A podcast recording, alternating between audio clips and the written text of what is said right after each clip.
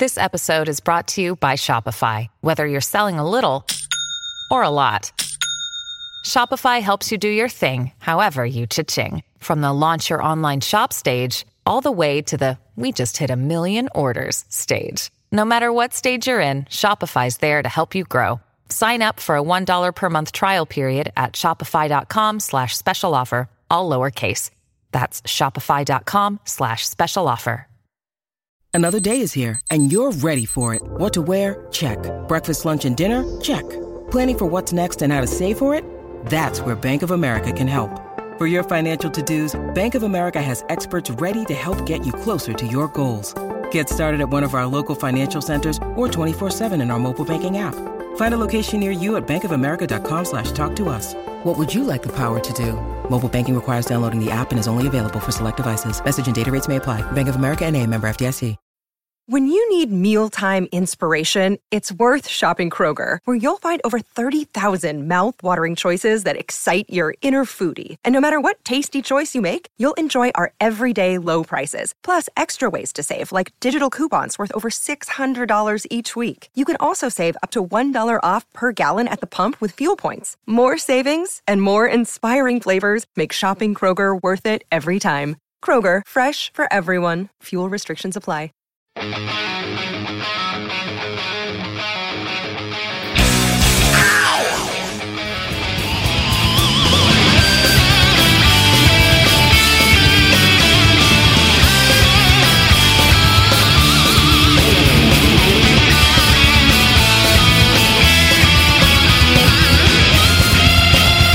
This is the Decibel Geek Podcast with Aaron Camaro and Chris Czynszak.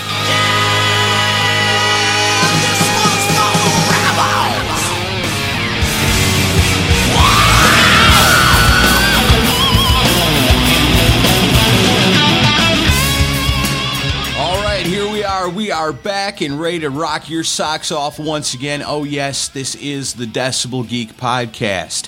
My name is Aaron Camaro, joined as always by my good friend, a man who's in a damn good mood today. It's Chris Czynszak. I don't even need to ask. I know how you're doing. I'm having a back to back world champion kind of day.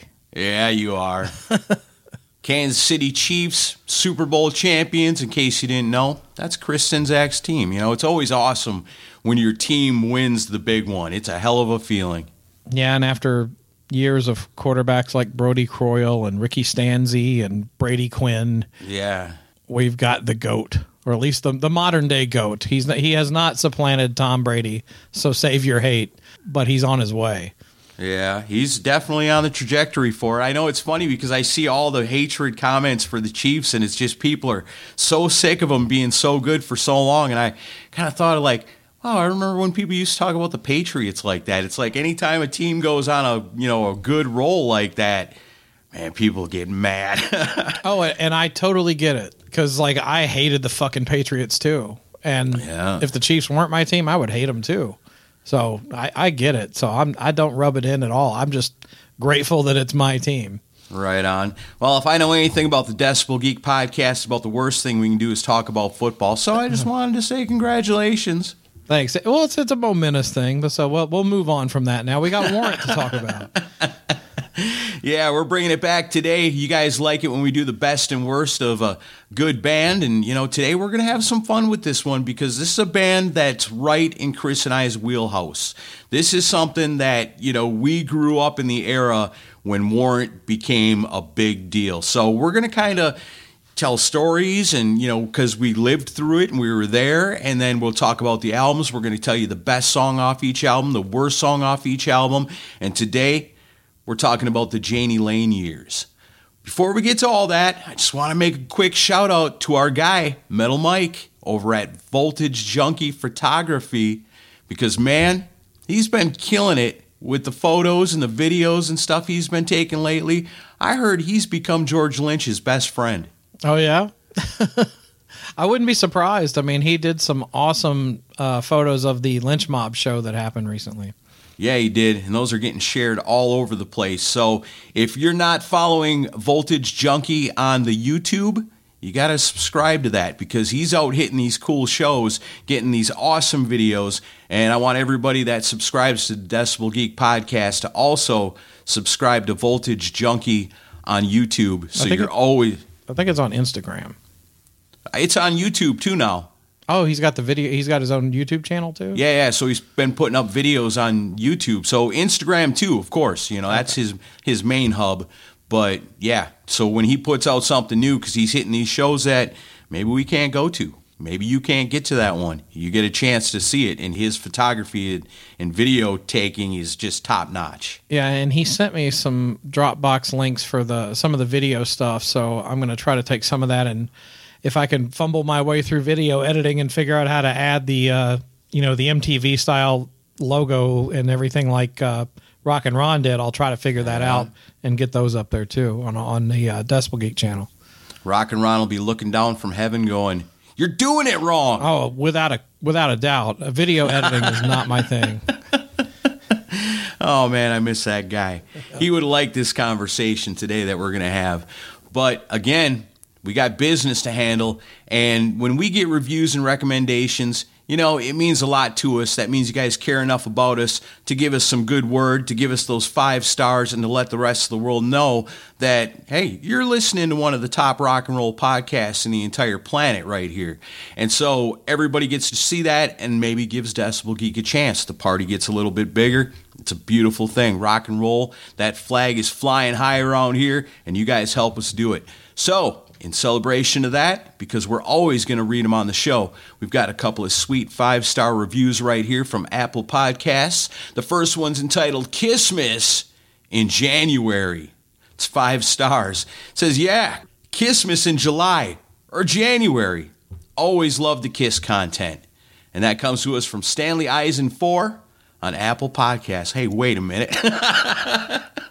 Is that the Stanley Eisen? it's got to be, right? He loves the Kiss content and he spelled content with a K. That's Paul Stanley. Nice. Thanks, Paul. You got time to listen to podcasts now. That's great. That's good. Yeah, it probably is. He's been wanting to catch up for years and now he finally can. Maybe he'll finally figure out who farted. I don't know what that means. Well, credit Baco. Okay. Baco came up with the term resting fart face, and because Paul Stanley always looks like he's smelling a fart in his photos. Oh, yeah, that does make sense. Yeah. Okay, well, we got one more here. I don't think it's fart involved, but we'll give it a shot anyway. This one's entitled One of the Best Rock Podcasts Out There, five stars. I've been a Decibel Geek listener for quite a while, and I just want to thank you for the countless hours of enjoyment and new band recommendations. Your best of 2023 was an awesome episode. The new bands, such as Fortune Child and Road Wolf, have taken over my playlist. I am most thankful that you guys introduced me to Crownlands, easily my favorite band over the past 10 years. Keep up the great work and keep rock and metal alive. That comes to us from Copper Top 2 via Apple Podcasts, five stars. That's why we do it every year. That final episode where we try to let you guys know what we think were the top 10 albums of the year. Chris, you've been putting out the little flyers on the internet, you know, kind of like Poison style on the the electric power poles or whatever on, the, on the Sunset Strip. You're doing that on the internet, and a lot of people have been sharing them and commenting on them too. That's awesome. Yeah. I just need to put more lime green into them. Yeah, that's right. And Crownlands, holy shit, you know, number one album for a reason. It's a damn good one, and people are grabbing up on that. That makes me happy to see that, you know, for the legends that are out there and the bands that are putting out albums that have been around for a long time, and then the people that always like to say, you know, rock and roll ain't what it used to be. Well, shit, look at these bands. You know, look at Fortune Child and Road Wolf and Crownlands and Wanted and all these great new bands that are coming out. And we're helping keep that alive. It makes me feel good. Oh yeah, that, I I get no bigger charge. Obviously, what we're doing today with Warrant, it's always fun to go through memory lane, and we're gonna have fun with that. And we always do, but turning people on to bands that we dig that are newer, and then having you guys have feedback like that that that just makes our day. So Yeah. and that Crownlands Fearless album, I mean, it not a bad song on it. That album is gonna be a classic. Oh, for sure. I believe it. That's one we're going to be talking about for years and looking forward to new stuff from them. So we'll be keeping our eyes open here for all these bands that are coming out with new stuff, and we'll be keeping you informed on all that too. And you know, like Chris says, we always talk about the legends too, so you know where our hearts are at. So if we love these kind of bands and we're telling you about these kind of bands, well, you know where we're coming from. You know what our tastes are. So you know whatever we're talking about that's new it's got to be pretty good if it stands up with the stuff that we love from when we grew up. So, there you have it. Some sweet reviews. If you want to leave us a review or a recommendation, you can do that too. And we will read it on the show as long as it's got all five stars. That's the little caveat. And then we'll read it. We'll tell everybody how awesome you are. And it's awesome just like that. Podchaser, great place to do it. Apple Podcast reviews, we love those. Facebook recommendations, with a question mark. We'll just leave that one there. So, when you help us out, we love it. We love it a lot. It tells us that our family of rock and rollers is growing and growing and growing. And someday we will take over the world and rock and roll will rule everything once again. Hello, Pantheon Podcast listeners. Christian Swain here to tell you more about my experience with Raycon earbuds. Our family now has three pairs of Raycon earbuds around the house, and my wife just grabbed a pair of the Headphone Pros to replace some headphones from a company that was double the price. And yes, she loves them. Now, if you haven't pulled the trigger on a pair of Raycons, or even if you have, but you're in the market for another pair because they're just that good, well, now is the time to check them out because they just launched their upgraded model of the best selling everyday earbuds. With Raycon's upgraded everyday earbuds, now you also get active noise cancellation, ergonomic design, and multi point connectivity that lets you pair with two devices at once. New quick charge function, three customizable sound styles, plus awareness mode. Available in a variety of vibrant new colors to complement any and all skin tones. I even have a pair of earbuds in a cool green color. I have tried just about every earbud known to humankind, and these Raycons are fantastic. Seriously, if you've been wanting to check out Raycons, there truly is no better time. You're going to ask yourself why you didn't check them out sooner, and Raycon offers a 30-day happiness guarantee. So, what are you waiting for? Go to buyraycon.com slash Pantheon today to get 20% off your Raycon order, plus free shipping. That's right, you'll get 20% off and free shipping at buyraycon.com slash Pantheon. Buyraycon.com slash Pantheon.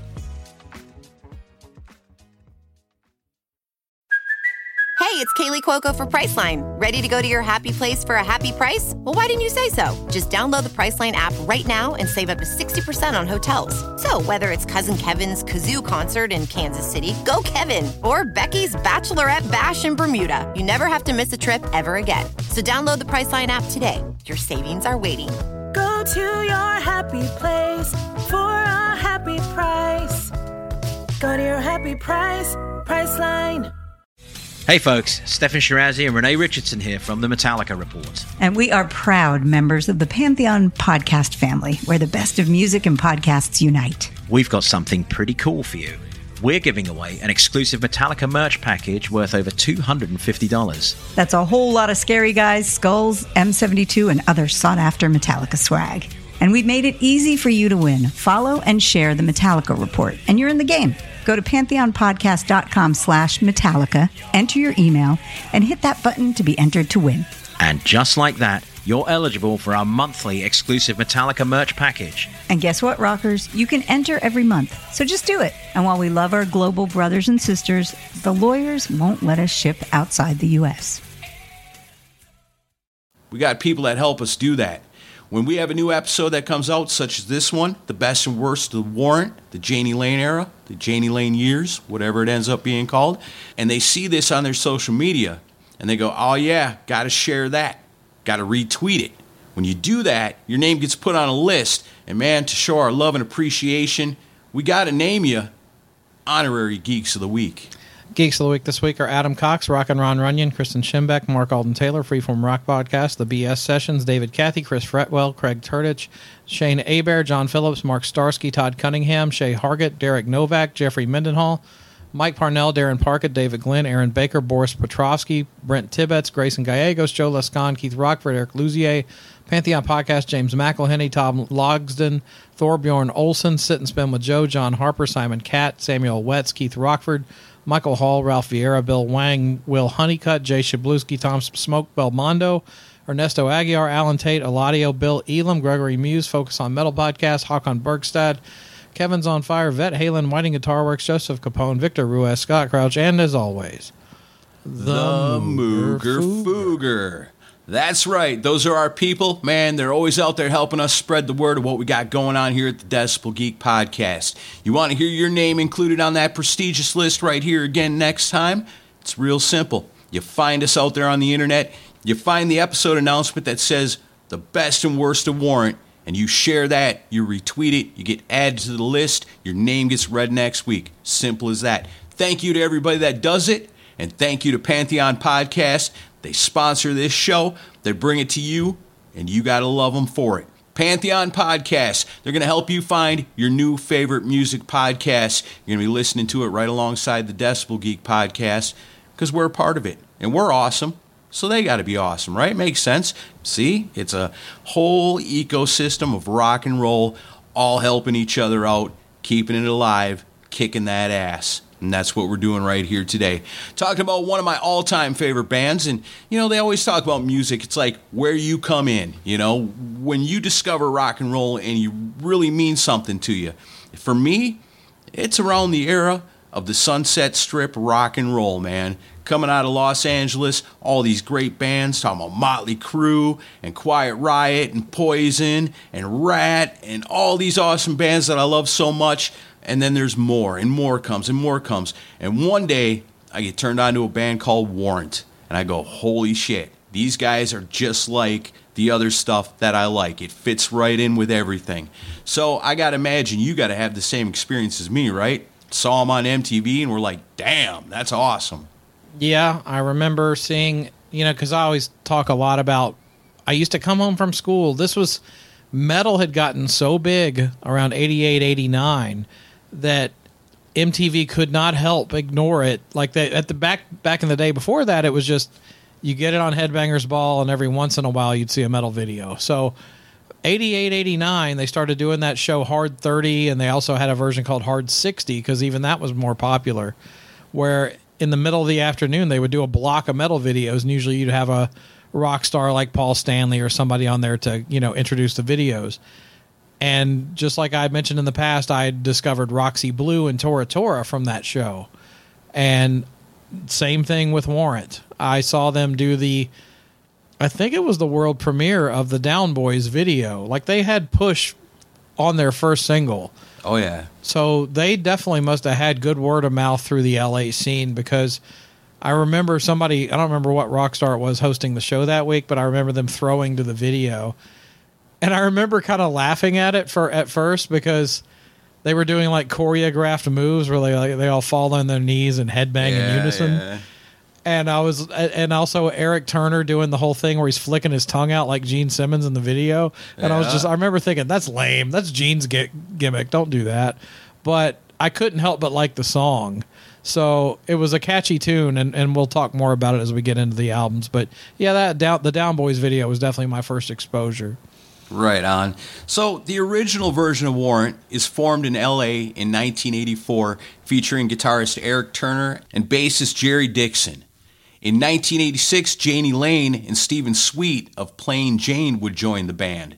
By 87, Joey Allen joins up, and the classic lineup of Warrant is born.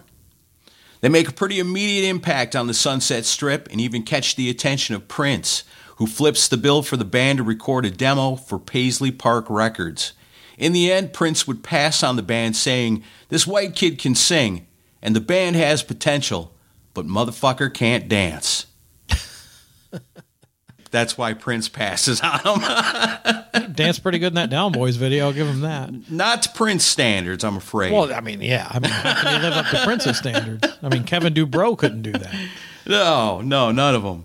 So that's okay. The cool thing is Prince doesn't even charge him for it. He says, "Good luck." You know, they take the tape and they go, they're going to be fine. They end up with a song on the Bill and Ted's Excellent Adventure soundtrack, and after a kind of a bidding war, the band ends up signing with Columbia, who hooks them up with Beau Hill to produce their debut album. Now, Beau Hill, man, he's used to working with guys like Kane Roberts, Gary Moore, and Warren DeMartini. He loves the songs, but he just doesn't think Erik Turner and Joey Allen can cut the snuff when it comes to the guitar solos. Beau brings in British guitarist Mike Slamer. He creates all the solos for the album, which Eric and Joey got to learn so they can play them live. So the album is finished. It's put on hold until after Christmas of 88. Around this time, Jani Lane walks in on his best friend banging his woman. This will come into play later. yes, for sure. What a terrible thing to walk in on that. You're not just you lost your girlfriend, but you also lost your best buddy. How lame. But we'll we'll get to that. Columbia sends the band on a quick tour with the DeMauls and Britny Fox as opening acts. On January 31st, 1989, Dirty Rotten Filthy Stinkin' Rich is released featuring an insane cover of artwork of a guy, a creature called Cashley Guido Buxley. What a strange album cover. Uh, yeah. If you didn't already know what you were looking for, you would look at that and go, "What is this?" Well, and then the the mascot appears in the video for Big Talk. That's right. And uh, looks even more ridiculous in the video. Awesome video. It's a great video. the first single, Down Boys, goes to number 27 on the U.S. singles charts, but quintessential 80s power ballad Heaven reaches number two. Yep. So now Warrant, they're instantly one of the most popular bands in the world. They're all over MTV. They're all over the radio. Hell, their VHS home video, Dirty Rotten, Filthy, Stinking Rich Live, even goes platinum. The album goes to number 10 on the US album charts and sells double platinum in the US. I mean, this has got to be on a list somewhere for one of the most successful debut albums of the 80s, man. It's it's huge right off the bat. So here we are, 1989, Dirty Rotten Filthy Stinking Rich it's the debut album from Warrant. Yeah, I um I like the record overall. I don't know that it's aged as well as I thought it would have cuz I don't really go back and listen to Warrant very often uh, aside from Dog Eat Dog, which of course, you know, we'll talk about in depth, but it was interesting to go back and listen to this one again. Obviously, I knew all the hits and stuff, but it, I hadn't gone back and listened to the deep cuts in a long, long time. Um, I think 32 Pennies is not a great opening track on this album. I think Down Boy should have been the opening track. Um, I like the song, but it's I just think it's kind of a boring, you know, entry song to the band. Um, of the ballads, I think Heaven is better. Sometimes She Cries is a good album, is a good song, but it's just sort of just okay. I don't know that it needed two ballads on this album to start with, and I'm the ballad guy saying that. Yeah. Um, for me, if I had to go with the best, I'm going to go with Big Talk. I think that should have been a much bigger hit than it than Wow. it was. I, you probably hate it, right? Um, I think it's a fun anthem anthemic song.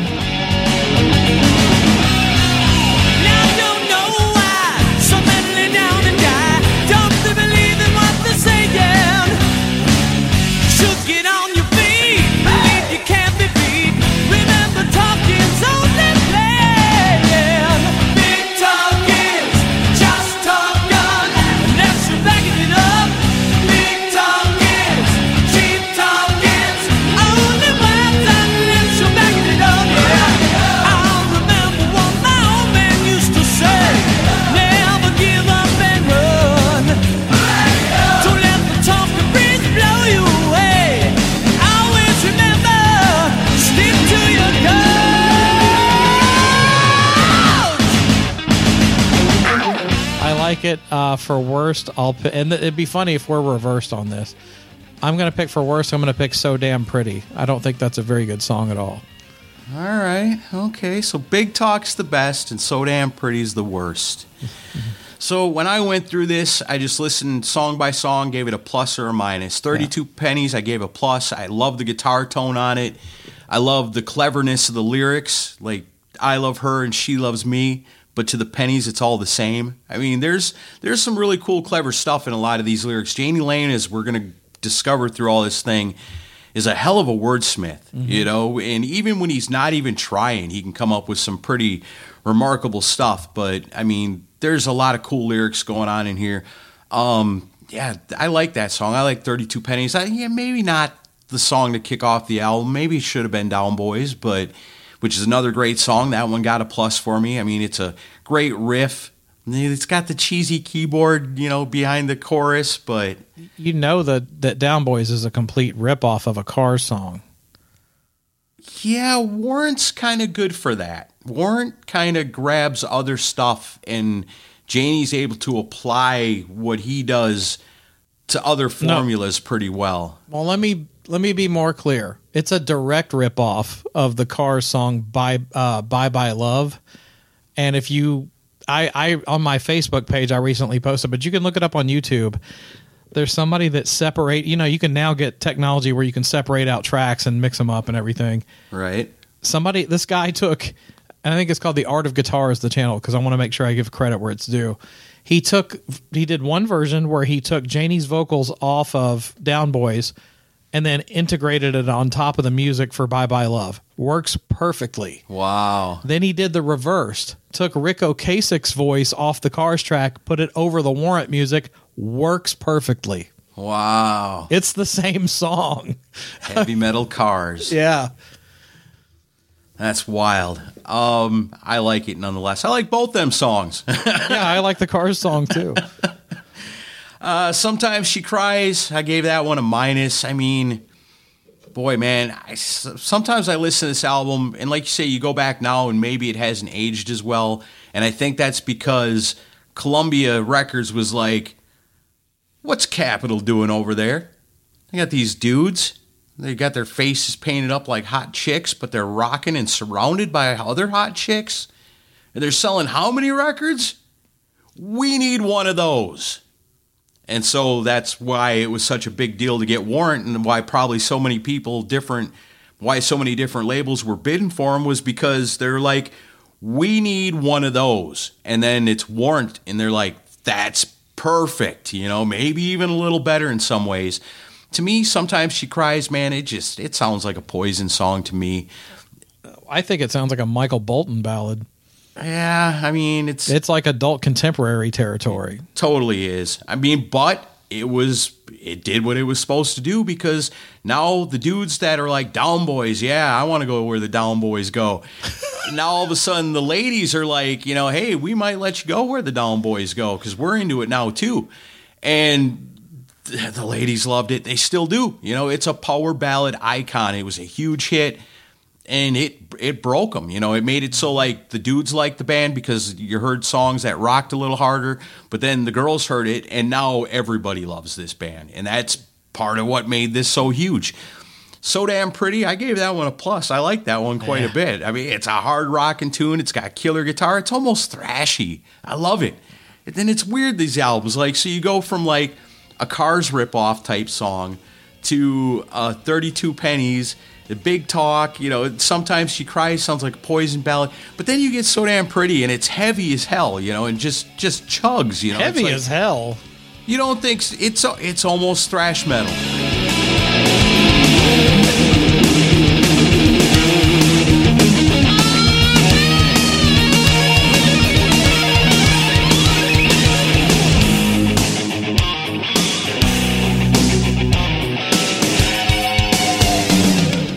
I, I got a more like a southern rock vibe off that song.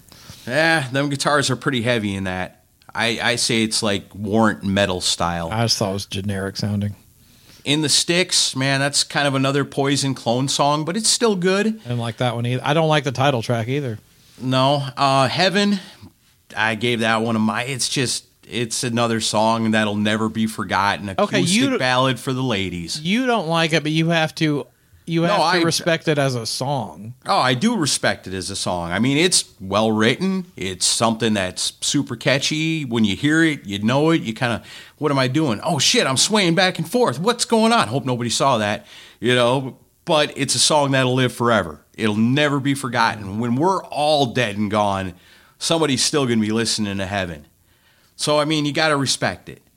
Riding High, that one gets a plus, man. That song kicks like old school ACDC. You I like listen to it one. until it kicks in. It's like it's got great guitars, it's got great background vocals. it's kind of like an ACDC song.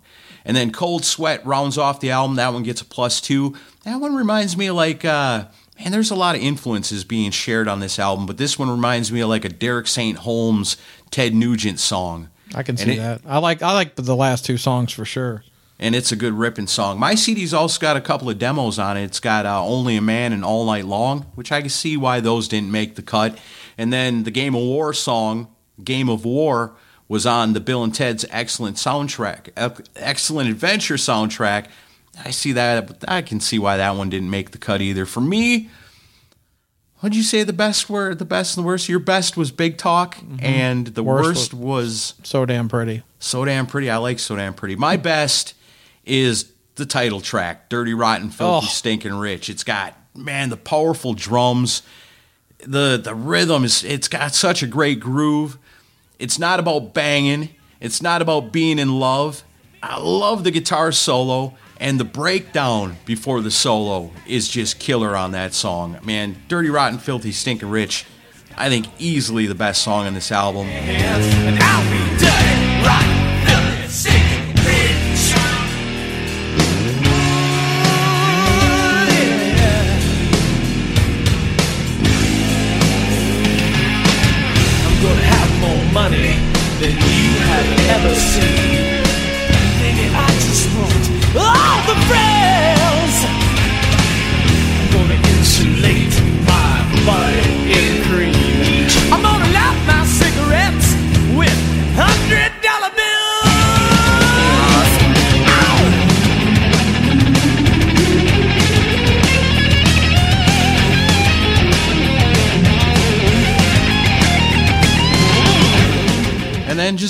How different co-hosts can be sometimes, I think the worst song on this album is Big Talk. I mean, No, it's just come on. It's kind of it's kind of generic, typical 80s big chorus. It's like a Journey song.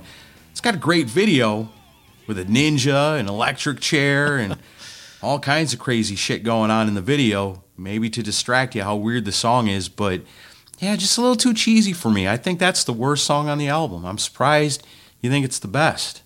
It's well, it's it's my favorite. I don't know that Yeah. it's, as far as Well- the like you know the what makes a great song. I don't know that it's the best. It's just my to me it's the best from in my opinion. Right. And when we do the best and worst of any band, it's always the best and worst according to us and have, you know, what do we know? We always want to hear your comments, of course, in the comments section. What's your favorite song and least favorite song off Dirty Rotten, Filthy Stinking Rich? Well, yeah, I'll be interested to see the feedback because we're pretty polar opposite on this one. We'll, we'll see.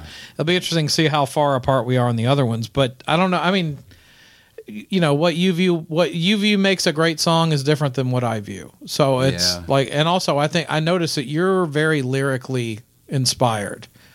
Yeah. Like like you focus on the lyrics. I'm music first, so I don't I don't even get to the lyric, you know, anal, anal analysis until I like the music first.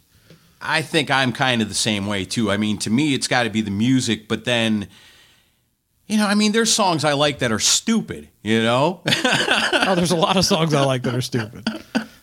so it's not always about the lyrics, but to me, I mean, I I like I guess I'm a poet in a kind of a way where like clever lyrics and plays on words and the way things flow, you know, always kind of mean a lot to me too and I think it's that's what makes the song. It's the music and it's stuff like that. And the more I don't know. It's just I don't know. It's it's an art thing, you know. It's just how everybody sees it. You look at the same painting, everybody sees a hundred different things. You hear the same song, some people love it, some people hate it.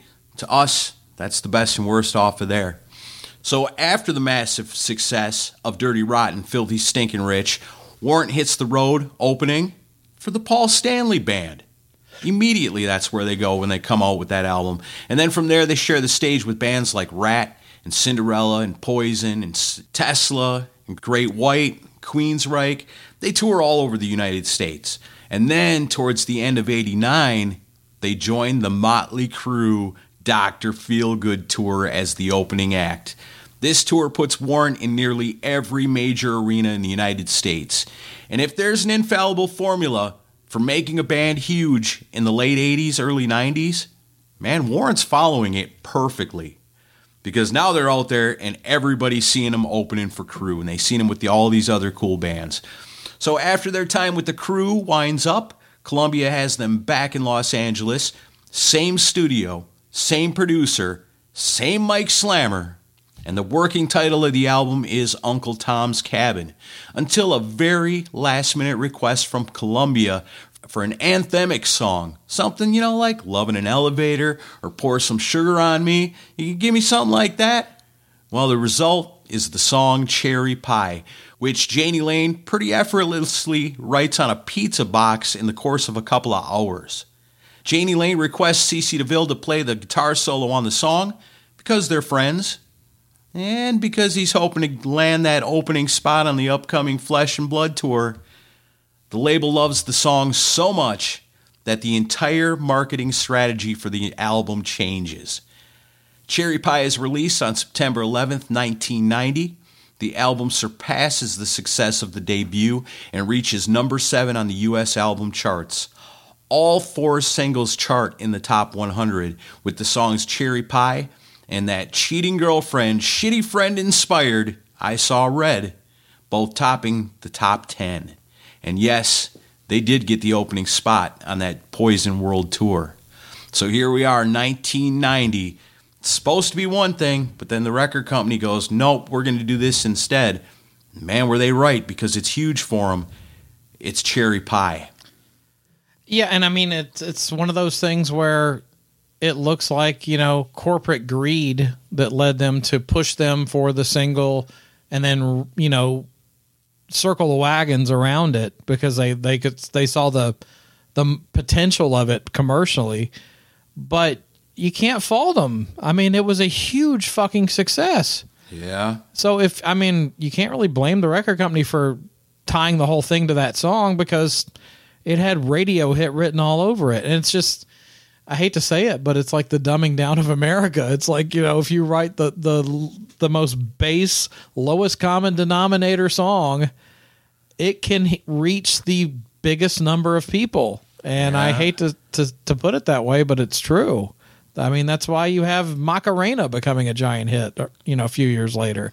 Yeah. But sometimes, I don't know, to reference Gene Simmons, who's made this reference in the past, sometimes you want filet mignon and sometimes you want a greasy hamburger. Well, this is a greasy hamburger. Um, But not to, I know Jani didn't like it for his legacy. It hurt them legacy wise. But at the time, they struck while the iron was hot. They made a fortune off of it. Um, but there's tons of great songs on this record. Aside from that, um, obviously Uncle Tom's Cabin would have been a great album title. Would have been a great lead single. I Saw Red, amazing ballad, very heavy subject matter. I mean, imagine you know walking in on a guy banging your girl. That's awful. It's your best friend and your best friend. Yeah, I mean that's like that's a lifetime movie. Yeah. You know, I mean, um, I think Jani Lane's whole life might be a lifetime movie. Yeah, probably. Um, Bed of Roses, decent song, kind of a middle of the road melodic rock tune, but good. Um, I like Bon Jovi's version better. Different song though. Um, I don't know. I like a few things on this. I, I think um, I don't want to belabor every song here. I think Train Train was a dumb cover. I don't know that it was that it needed to happen. Ode to Tipper Gore. That is definitely a sign of the times because Yeah, the oh, yeah. PMRC was still in everyone's ear. So you know, let's let's fuck let's tell Tipper Gore to fuck herself. You know what the story is with that? No, I don't. So they had this live footage of the band for one show. And so they give it to the engineer and they go, We want to release this, but we need you to cut all the swear words out of it. So instead of just going through and cutting all the swear words out, he made a collage of all the swear words that he cut out. And that whole thing is just one setting of a performance of Warrant. And Jani Lane goes, I swear that much? And they go, Yeah, you do. Well, I mean, and you know, I, I get why they threw it on the record. It's not a song, though. I mean, let's No. be honest. Uh-uh. Um, but like, and but it's weird. You mentioned Game of War before, which it's confusing. Why is Game of War listed on here on the expanded version of Cherry Pie? Uh, maybe because it's a extra track, perhaps, and it came out in between. I don't know. Yeah. and it never made it on to the first album. So maybe it's as an expanded track, maybe something they added on extra to it. But I mean, you've got Game of War, the demo on here. You've got the demo for the Power, and then you've got like, the most underrated song that was never really released on a record for Warrant, which is "Thin Disguise." Oh, that's a great song. It is such a good song. I mean, honestly, though, it does sound like like the theme song for like an action show on CBS on Friday night or something. It does. It's got that very commercial sound to it, but it's a great. It's a very well written song, and the lyrics on it are actually pretty deep. Yeah. But but the but musically, it's like man, this sounds like the beginning of MacGyver or something. um, but I, I like a lot of I like this album a lot more than I like um, the first album personally. Um, if I have to pick a best, I'm going to pick Mr. Rainmaker.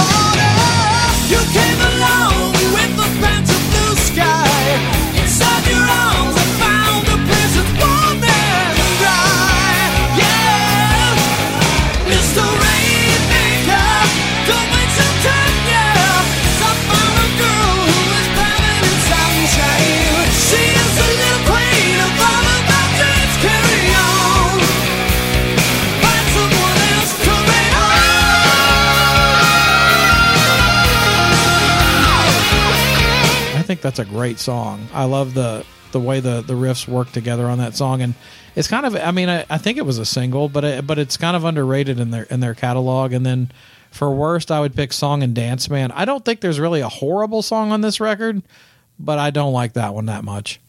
Hmm. Okay. Well, as far as mine goes, I mean, there's a lot of great songs on here. I Yeah. really like this, and I felt bad listening to it, going, you know what? I don't revisit this one enough, and I think it's kind of the cherry pie thing. And it's like, eh, cherry pie. You know, that's not that's no dog eat dog. You know, and then you grab dog eat dog and listen to it. And so with this one, you know, listen back to it. Uncle Tom's Cabin is one of my all-time favorite songs. I mean, it's so good. It's the song I wish people would think of when they thought of Warrant instead of Cherry Pie. It's got like a country ballad intro that frickin' explodes. It's the story lyrics that paints a movie in your head when you listen to it. I love everything about this song. I mean, maybe even the banjo. You know, that's his uh, Jani's brother playing the banjo part. Yeah. And that part towards the end where he's, oh my God, Tom, who are we going to tell? You know, and that the way he fucking screams that, you know, it comes out with so much power. God, that song is so good. It's very uh, it's very cinematic. Yeah. And it's got a lot of up and down and it takes you on a ride and there's punches and kicks in it that are just out of this world.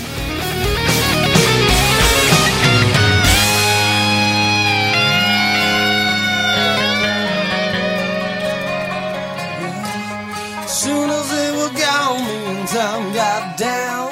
Prayed real hard that we wouldn't make a sound. Running through to Uncle Tom's shack where the full moon shines through the rooftop cracks. Oh my God, Tom, who are we gonna tell? Surely belongs in a prison cell. Keep your mouth shut, and that's what we're gonna do. Let's wanna wind up in the Wizard World Tour. Love that song so much. Um, I saw Red. You know, I'm not the ballad guy, but man, that's emotional as fuck. You know, it's intense lyrics, and it. And I like the way, like Warrant's Jani Lane is good at this too. You know, it, this song it switches. It starts out, it's like bright and pretty, and then all of a sudden it's really dark. You know, Yeah. and then for a ballad, it's got some amazing bass guitar in it too. That's kind of buried and kind of hidden. That kind of comes out and then falls back. And man, Jani's vocals right before the solo when it kicks in, Yeah. and he's like he's mad, and he's mad and he's singing. And it's like, oh shit, you know, Jani Lane's voice is out of this world, man. He makes you feel things. He can, he's like uh, what are them guys, clairvoyance, where they can make you feel what they're feeling. This guy does that with his voice. Like you know, I don't know, his just the way he sings is so emotional. There's a lot of pain in that song. Yeah, whether it's a lot of pain or it's a lot of banging or it's a lot of partying or it's a lot of whatever's going on, murder, you know, you kind of feel it. You got to you got to give it up for I Saw Red. I mean, as far as ballads go, that's the real deal. Yeah. Bed of Roses, yeah, I'm not a fan of that one. That's kind of again, it's they're trying to out poison poison and maybe doing it. I mean, it's still not bad. It's a still ve- pretty that's a very poison song. Yeah, it's got an awesome breakdown before the guitar solo. Uh, sure feels good to me is one I always liked. It's a high energy rocker about fucking. You gotta love that. I like Warren's that always too. good for those ripping guitar solo.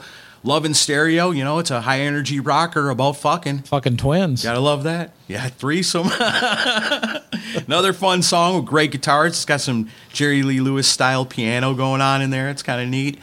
Uh, Blind Faith is another ballad that's pretty damn cool. It's a, like it starts out as a sweet love ballad, and then it kicks into this heavy groove thing, and Jani Lane's vocals are killer on it. That's Yep. you know, whenever you give me hell and say, "Oh, I'm the ballad guy," and you're not, you know, but man, when a ballad's really good, you can't even deny it That's a good one. two good ballads on this album. Uh, song and dance, man, I like it. I like that song a lot. Starts out mellow, and then it kind of explodes. It's got awesome lyrics. I, ooh, that one might be that one might be number one. I don't know. We're so fucking different. Yeah, you're the only hell your mom ever raised. I mean, that's kind of cheesy, but it's still awesome. Kind of reminds me of like a Queen song. That one You was know- almost my least favorite. Really? Yeah, that one's pretty close for me. Um, Train Train, I like the Blackfoot cover. I think it's really cool. And uh, my best on here, I'm going to agree with you. I think it's Mr. Rainmaker. It's one of their best songs. And the whole band just kills on this tune. It's got awesome vocals. The background vocals sound great. It's another one. It's a cool kind of a picture story kind of you feel it. You feel the song. It's it's got a coolness to it. And I like that a lot. That's number 1 for me and Man, you know, I was riding in the car. This was a couple of weeks ago, and I'm listening to the Free Beer and Hot Wings show in the morning, and they're talking about bad music lyrics. And they're like, "What are some of the worst lyrics in music?" And that Kelly Cheese goes, "Oh, how about this one? Swinging on the front porch, swinging on the lawn, swinging where we want, cause there ain't nobody home. Swinging to the left and swinging to the right. I'm thinking about baseball. I'll swing all night." I love that line. And I go, yeah, that's pretty bad. Yeah, but it's relatable. Who hasn't used that one? I don't know. That's a funny joke with thinking about baseball, but I don't think anybody actually does it. But it also includes the lyric I mixed up the batter and she licked the beater. Lick the beater. Yeah, that's what I immediately, immediately thought then was like, well, that might have been a better example, but they probably didn't want to say she licked the beater on the radio. Well, so- honestly, it sounds like a band doing a serious version of a Spinal Tap song. Yeah, kind of. It's almost meant to be comical. But for how goofy it is and how Yeah. silly the video was, it's so catchy. And I mean, you can't do this without talking about Bobbie Brown in the video. That was another huge part about it because the girls are watching it because they like Warrant. The guys are watching it because they love to rock. And then all of a sudden you get Bobbie Brown in the video and it's like, what is Yeah. going on here? Wow. And it's all six and it's all sexual innuendo through the whole thing. That's another thing I like about Warrant too is, you know, they're they can be super heavy and then they can be super mellow and then they can be just hard rocking and funny and all these things but within all that there's also a very sexual kind of thing to it and there's a lot of that in a lot of these songs too and cherry pie is god it's the king of that shit you know that's one of the like you it, 50 years from now when they're putting together a list of like the sexiest songs cherry pie has got to be on that list Well, I'll, I will admit the song sounds a lot better while you're watching the video. the video does a whole lot for that song. Yeah, it definitely does. So, yeah, my worst is going to be Cherry Pie, maybe on principle, and I'm going to agree with you. Best is Mr. Rainmaker, one of their greatest songs ever. Nice. We we agree on something. Yeah. So, as we know now, Warrant is definitely going on tour with Poison, and they do that for quite a while after the album comes up. The tour wraps up in January of 91. These guys are staying busy. They immediately jump onto a European tour opening for David Lee Roth until March, and then they immediately headline three shows in Australia. Then it's right back to the United States to headline the Blood, Sweat, and Beers tour, which runs until October, and then they go back into the studio, this time with Michael Wagener. And also this time, Erik Turner and Joey Allen play guitars on the entire album. Now, if you want to know the whole story of the creation of this album, I recommend you check out episode 223, where we give the album the Albums Unleashed treatment with Michael Wagener, who breaks down the entire process for us. And it's an amazing story. I'm just going to be upfront with this Dog Eat Dog is one of my Desert Island albums. Like, if I only get to bring 10 albums with me, I'm Dog Eat Dog's probably going to be in that stack. It's released on August 25th, 1992. The album goes to number 25 in a time when selling half a million records is considered a failure. Four singles are released, but they all receive minimal airplay on MTV, and none of them chart in the US. It's around this time that Jani Lane visits the Columbia Records Los Angeles office to find that the framed beautiful warrant poster up in the lobby has been replaced by a poster of Alice in Chains. Columbia has already moved on. But the album's coming out anyway. And what's crazy is like the first album was so successful, and it's pretty good. And the second album was so successful, and it's got some great stuff on it too. But you can't even come close to touching what this band does with Dog Eat Dog. Like I talk about, I do the the plus and minus thing when I do this. Yeah. There's no minuses on this album. Same here. It's a perfect album. It's so good. It's got elements of everything. It's got heavy stuff. It's got introspective stuff. It's got the love hearts, the heart love stuff that the ladies will like too. It's got a little bit of everything on here, man. It's so good. Oh, I will say there's one minus on here, and I'll get to it when I tell you what my least favorite is. Okay. All right. Well, this is a tough one, man.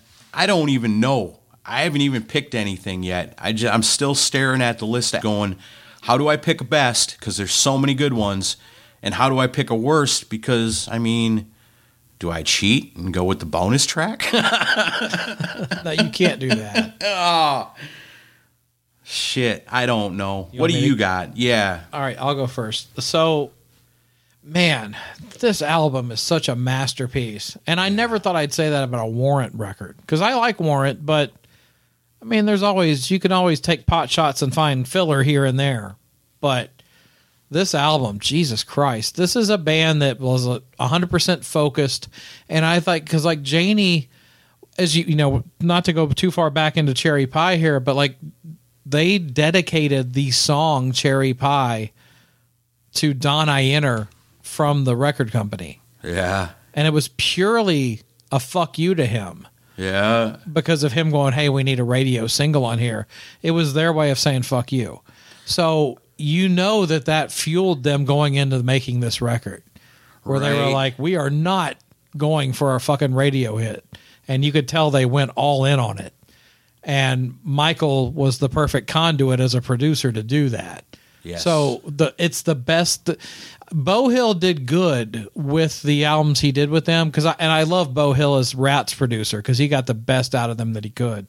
Yeah. But with Warrant, it was just it sounded so similar to Ratt that Mike Slamer's all of his solos sound just like Warren DeMartini's as far as tone and compression and sound and everything.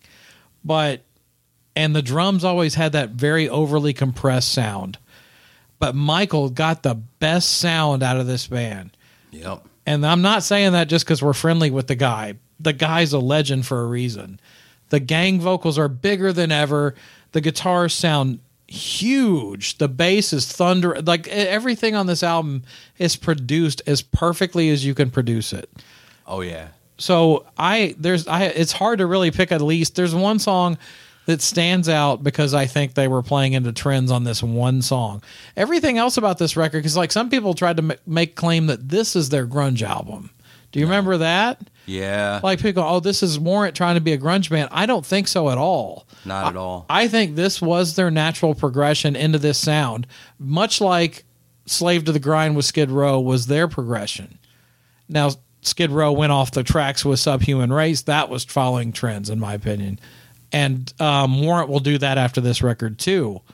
And we'll get to my thoughts on that. But this album was them going with the flow of where, where things are going with them.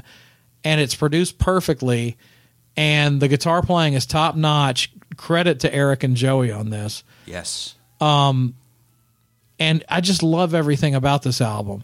Um, I don't think Machine Gun was the right choice as the first single. I would have done Hole in My Wall because it had enough of the old school sound, but still had a tough sound to it. Machine Gun, I don't think that was the the right choice for the first single, but I like the song. Um, if I'm going to pick a best, I'm going to pick Bitter Pill because I think it's so epic sounding, and it's the it's lyrically j- brilliant. It's got all of those voices on that middle thing, including Michael Wagener speaking in German, Uh huh.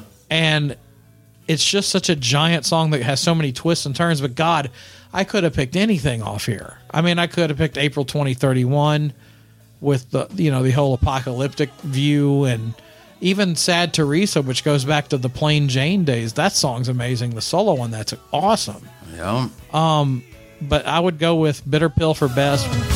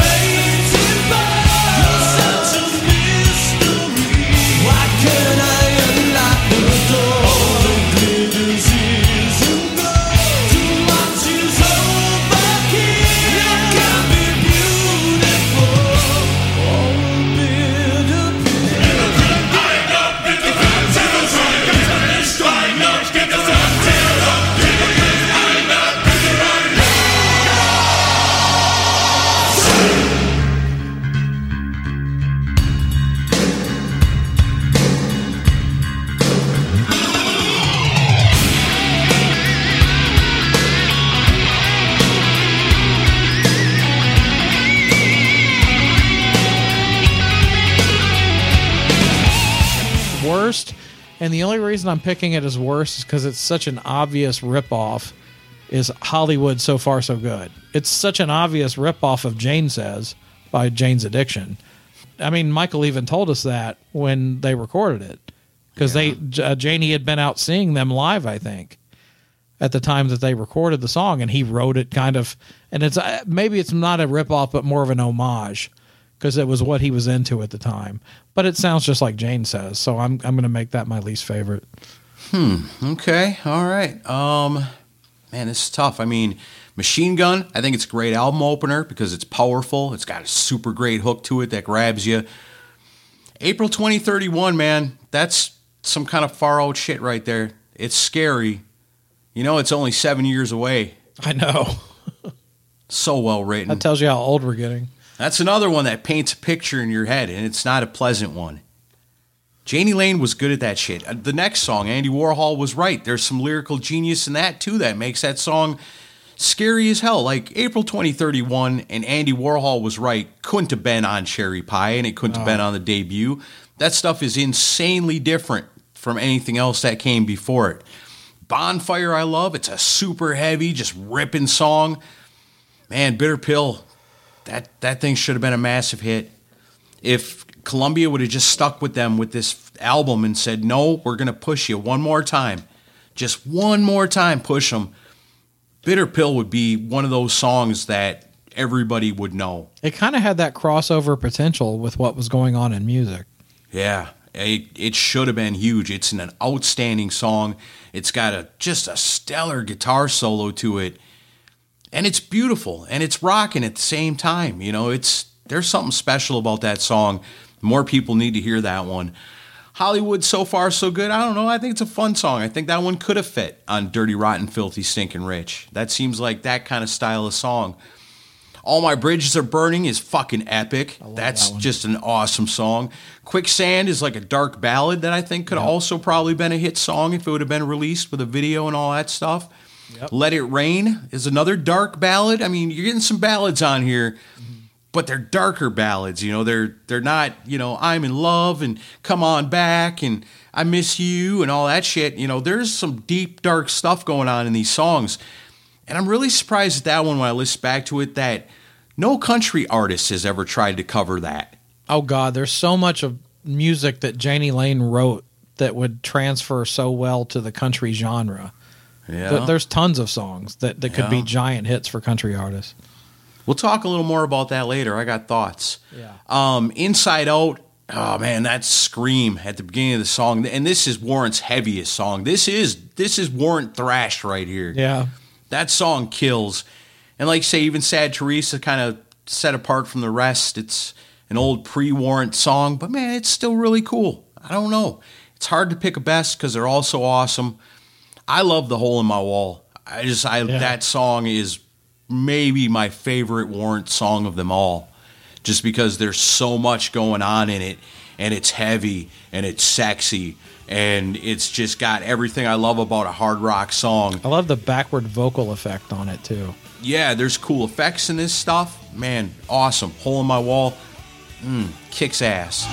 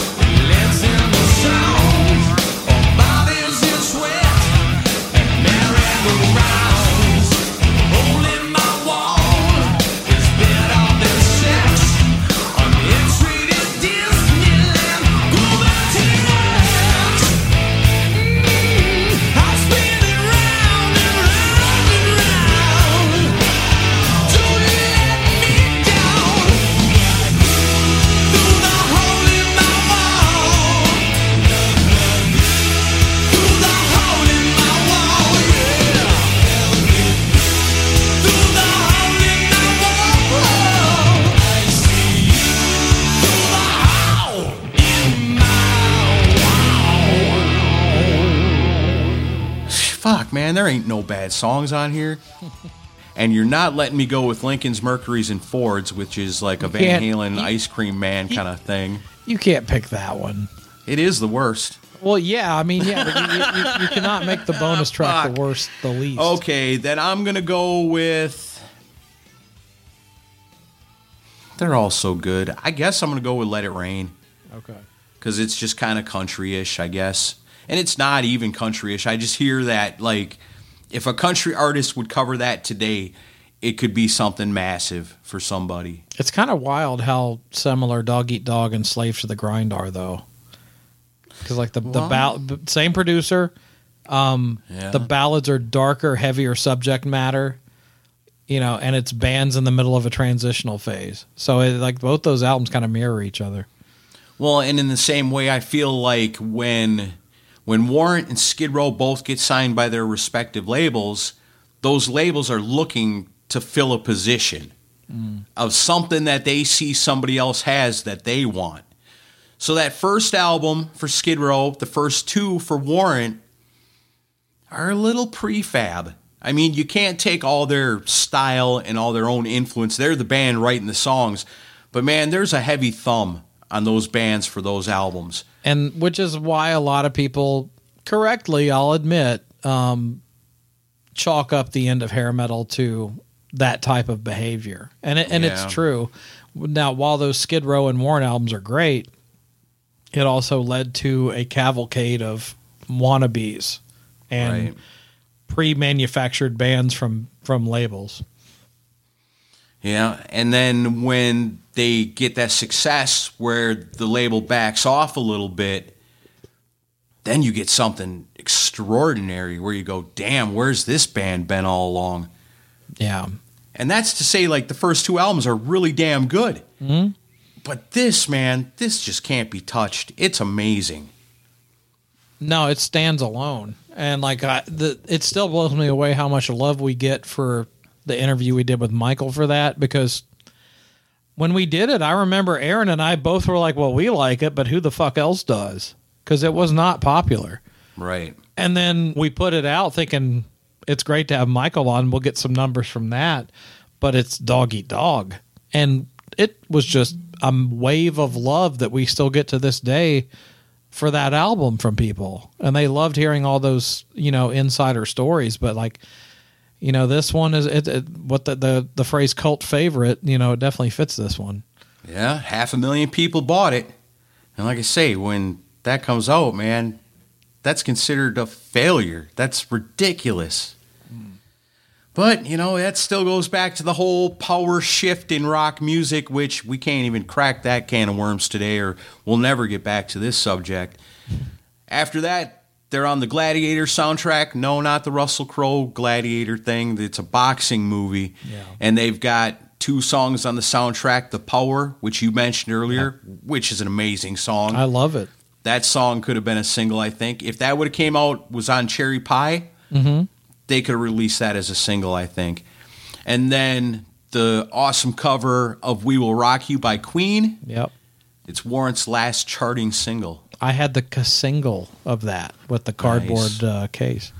I like that version. I gotta imagine Queen fans probably just puke when they hear it, but It, it's I one of love it. those that I liked at the time, but listening to it now in context, I'm like, I could see why Queen fans didn't like this. Oh, I could totally see why Queen's fan Queen fans would hate that, but I think that's awesome. But I like, yeah, we liked it then because it was like, That's oh, this is a like hot, hot new band, and they're upgrading it. But like in hindsight, it's like, well, maybe, maybe not. I don't know. That's kind of how I still feel. It's okay for what it is, but it's also like, if I'm a Queen fan going back to '75, I'm, I'd be like, what the fuck? yeah, for sure. But the guitars are way more better. Uh, no comment. I don't want to get. I'll let Aaron get all the hate for this one.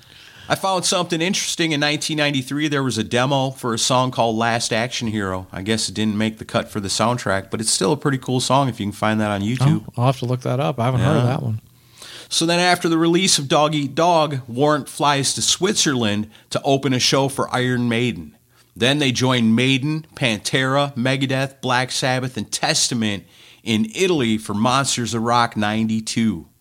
They then embark on the Dog Eat Dog tour with Lynch Mob and Tora Tora as opening acts. Man, I would have loved to have seen that. It only lasts a month, and then Columbia drops the band. I wonder if that's the tour.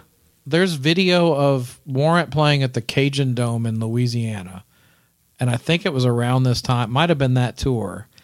And they opened up, I think they opened up with a cover of Balls to the Wall by Accept.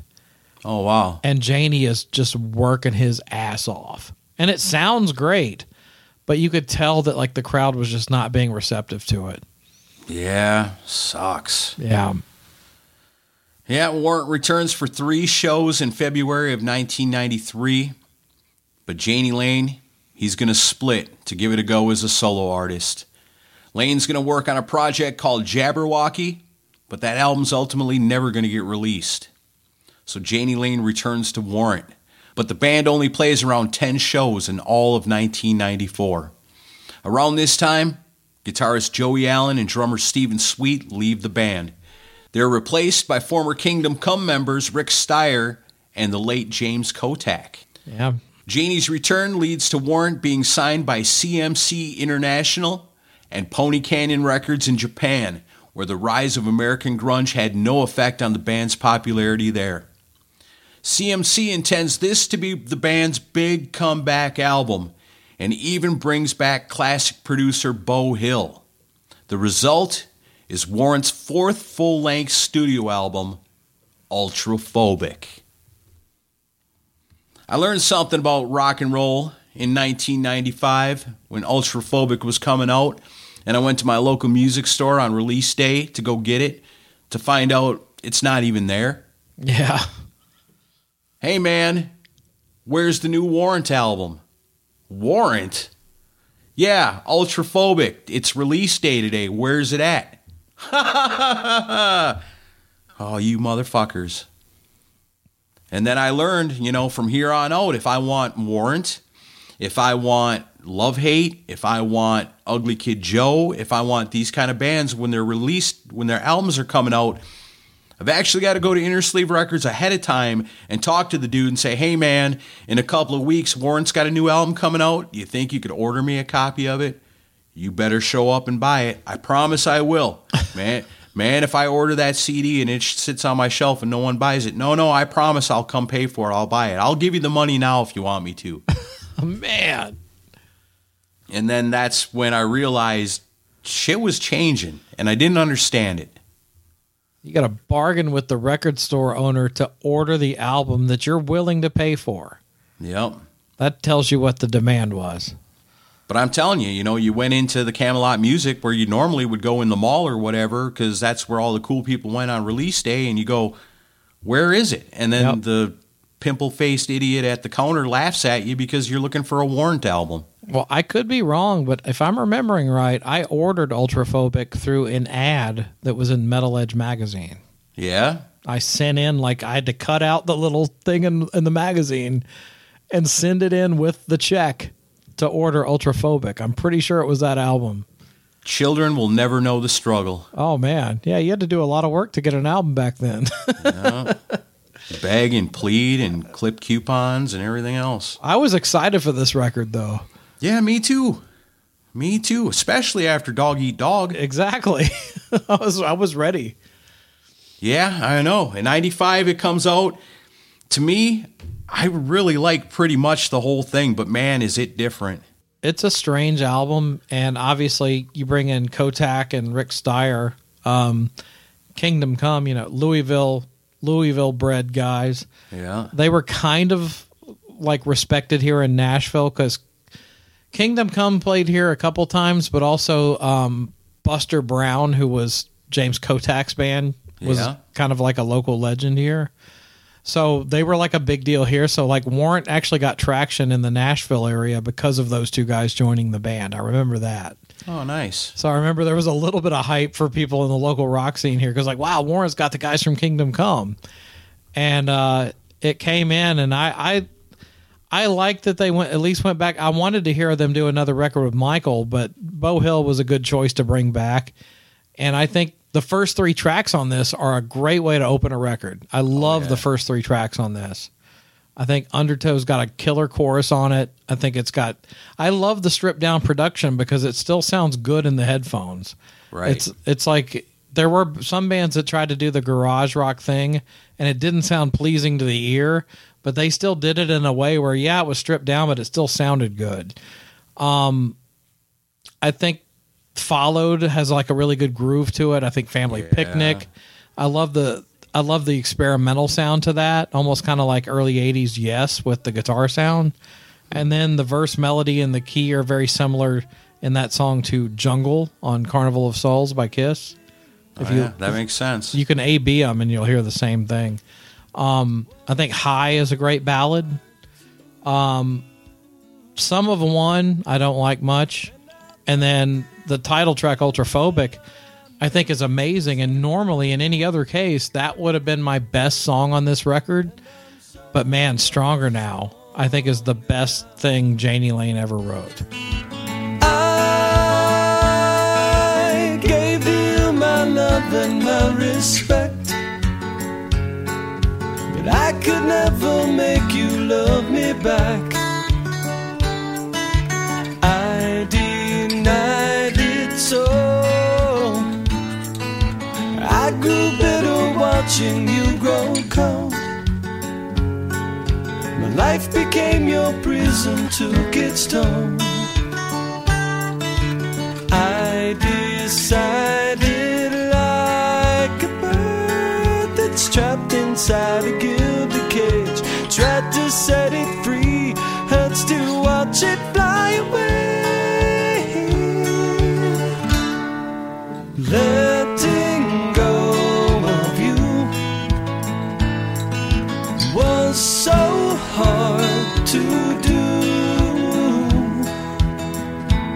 And I thought that it would kill me, but I made it through somehow. And I'm so much stronger now. So much stronger now. I think that song is so personal, simple. There's nothing fancy about it, but it's just one of those timeless songs where you listen to it, it doesn't matter what decade it came out in. That, in my opinion, is the pinnacle of his writing. And I wish Carrie Underwood or somebody would pick that song up and turn it into a hit because it's it's a radio hit ready to be recorded. Um, worst easily for me was Ride Number Two. Awful song. Can't stand it. Yeah, that one got a plus on my list. oh God, that song is terrible. I mean, look at it. It's a ride number two. It's it's a weird, distorted song, but it's got like this killer heavy metal chorus. And I like the chorus. The rest of the song's kind of weird. I like the chorus. And then there's like a funky bass breakdown in that song that's really cool that I like. So I gave that one a plus. Uh, the title track, man, it's like a cool Pearl Jam song. It's, It's like, great. when I hear that, I was like, I, this sounds like like if Pearl Jam did this, this would be one of the Pearl Jam songs that I like. But I mean, yeah, there's there's stuff on here. Live inside of you, I like that. That's got a killer guitar solo. good. Maybe the most classic sounding song on this album might be "Live Inside of You." There's moments where they harken back to their old sound, but Yeah. but only little moments. Yeah, it's true. It's true. Crawl Space, very, very grunge influence, but it's still pretty damn cool. Chameleons, like a power ballad that maybe could have been like a hit song in the 90s. I kind of like that one. Yeah. Sum of One, that's another one. It's kind of a weird ballad, but it's got an awesome chorus. It's like the song is kind of weak leading up to it, but that chorus is so good. And the heavy breakdown in the song, it's like it's it's pretty mellow, and then it gets to a point where like the bottom just drops out of it. That's the it- only good part of the song. yeah, and it's kind of mind blowing. So that part is so good that it takes the rest of a song that's not that great and lifts it from a minus to a plus for me. Family Picnic, man, awesome guitar, funky bass. It's heavy. It's got a crazy ass video. It sounds like a Soundgarden song with Jani Lane singing it, I think.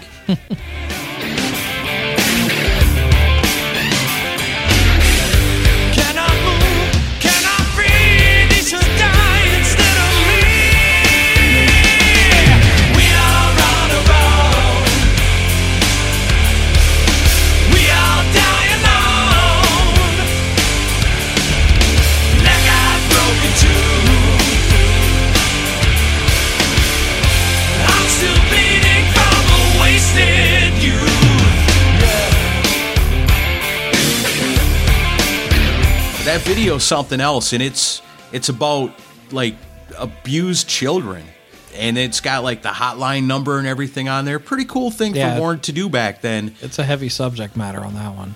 except for the fact that you know it's a commercial nobody ever saw because mtv never played it probably not one damn time i'm certain I, i'm certain they didn't I never play it saw one it. time so then for me for my favorites it comes down to two and it's really tough because I love them both a lot, and it just kind of goes back and forth. I think the best song on here, man, Undertow's a great album opener. and It's got heavy guitar. It's got such a killer heavy groove to it.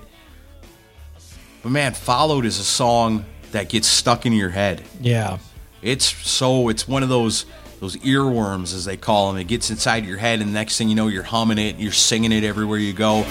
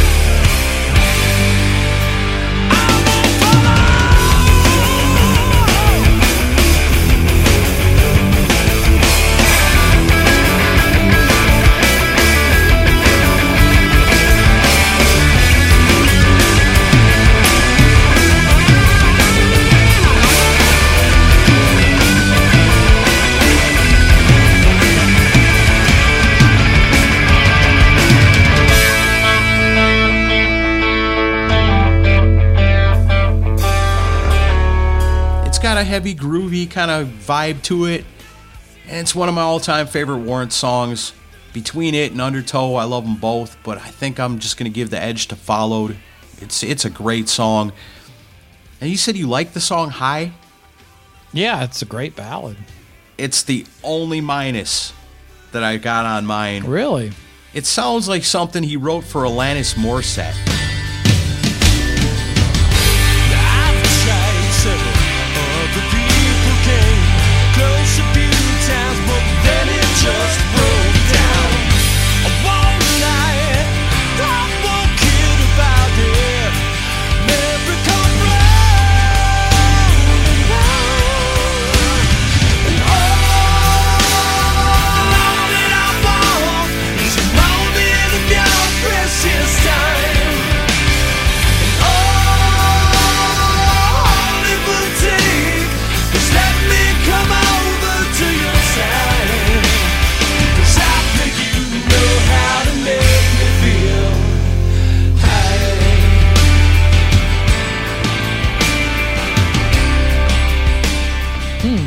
It doesn't even sound like anything else on here. Well, I It- mean, it- everything on there sounds, you know, outside of what your your comfort zone is. yeah, that's way outside my comfort zone. Oh, okay. no, I, I get the Alanis Morissette comparison. Thinking about it and hearing it in my head, yeah, I get it. Like she Um, could have done that song and they'd have been playing that shit all over the radio, but Warrant? No, we're not doing that. No, I get it, and like I do like some of that type of stuff, but this album, and we'll get to Belly to Belly in a minute, but like this album, like especially through the first three songs, I I still remember listening to it because you know I was playing in bands at this time, and I was still relatively young. I was just getting into college at this time when this came out, or actually I was graduating high school when this came out, but I remember listening to it because I was I was into the grunge stuff too, but I would also buy the new stuff by the hair bands. But I remember listening to those first three songs and thinking, "Holy shit, they're pulling this off! Yeah. They're actually making this work," which was unheard of for any of those bands. And then the rest of the album is just kind of mixed. You know, it's like, well, they definitely front loaded it with the strongest stuff, but there's moments after that. But like that, man, those first three songs, I remember thinking, man, they've actually they've transitioned into the grunge phase. Yeah, and sounded good doing it. Yeah.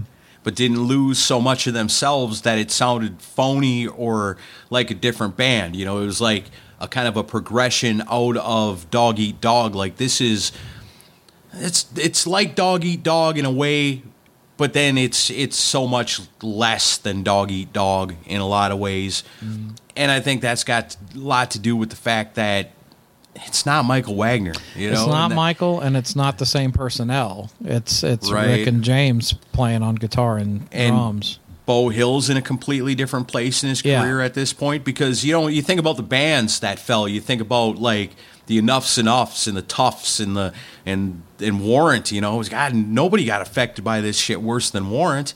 And you think about like the fall that they've taken in the the new grunge wave. But it's the producers too, you know, the guys that were associated with those bands of the previous era, especially a guy like Beau Hill. At this point, you know, Korn's not looking to get Beau Hill to come do their album. No. You know, I- so he's honestly- kind of stuck with bands like Warrant. And honestly, thinking looking back on this, I think an a really good albums unleashed that we could do would be with Beau Hill for this record. I would love to hear his thoughts on thinking back on making this. I'd love to hear that too. I'd love to be a part of it. Yeah. And before we move on, just because I'm not the ballad guy that you you always want to throw at me, Stronger Now is amazing. Yeah. So good. Like I almost feel like I have to pick one of the heavier songs because that's what I go to more often. But when I hear the song Stronger Now, man, that might be one of the greatest ballads ever freaking written that nobody's ever heard. And yeah, and I'll I'll die on this hill. I think Paul McCartney or John Lennon would would think that's a good song. Oh, I know they would. I, it's it's that good. It's that good. Yeah, it's an it's it's the pinnacle of his writing, in my opinion. It's something else, that's for sure. Well, unfortunately, Ultraphobic does not chart anywhere. No. Bombs.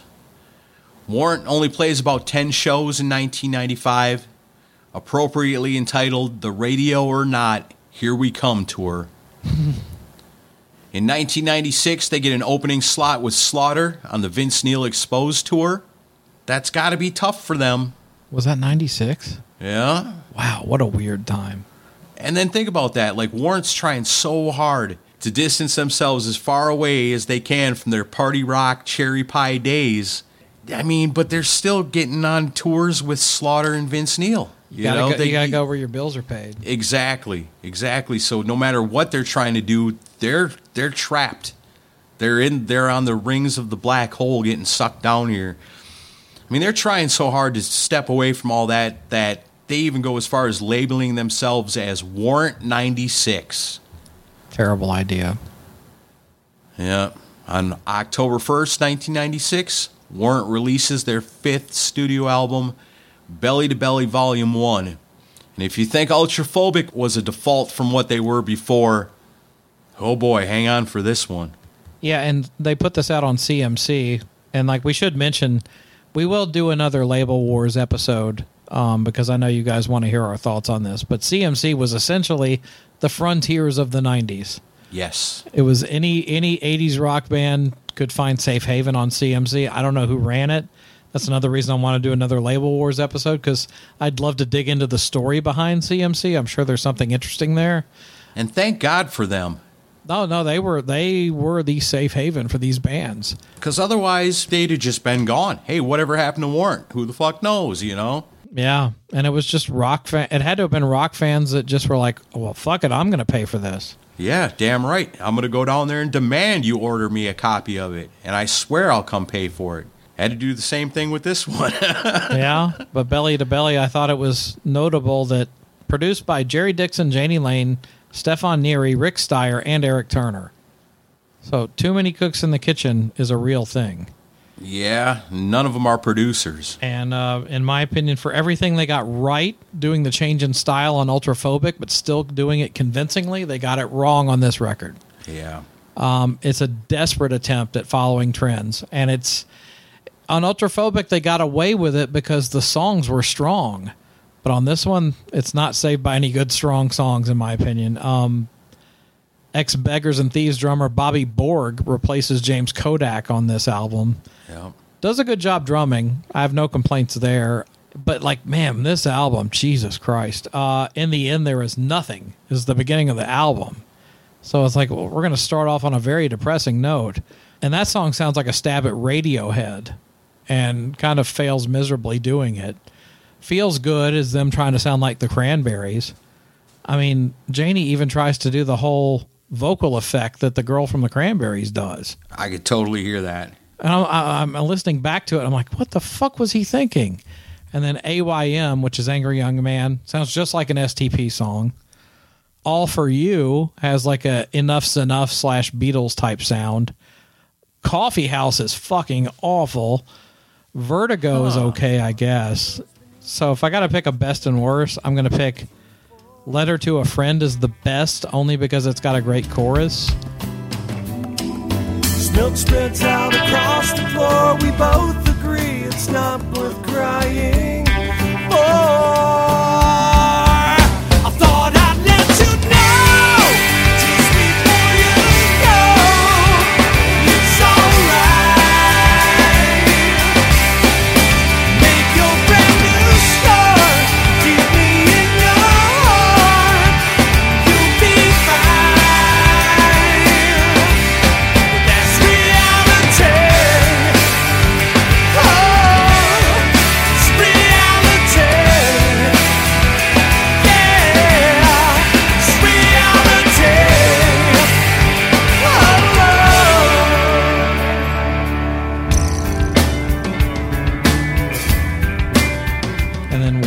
Would pick Nobody Else. That's absolutely terrible.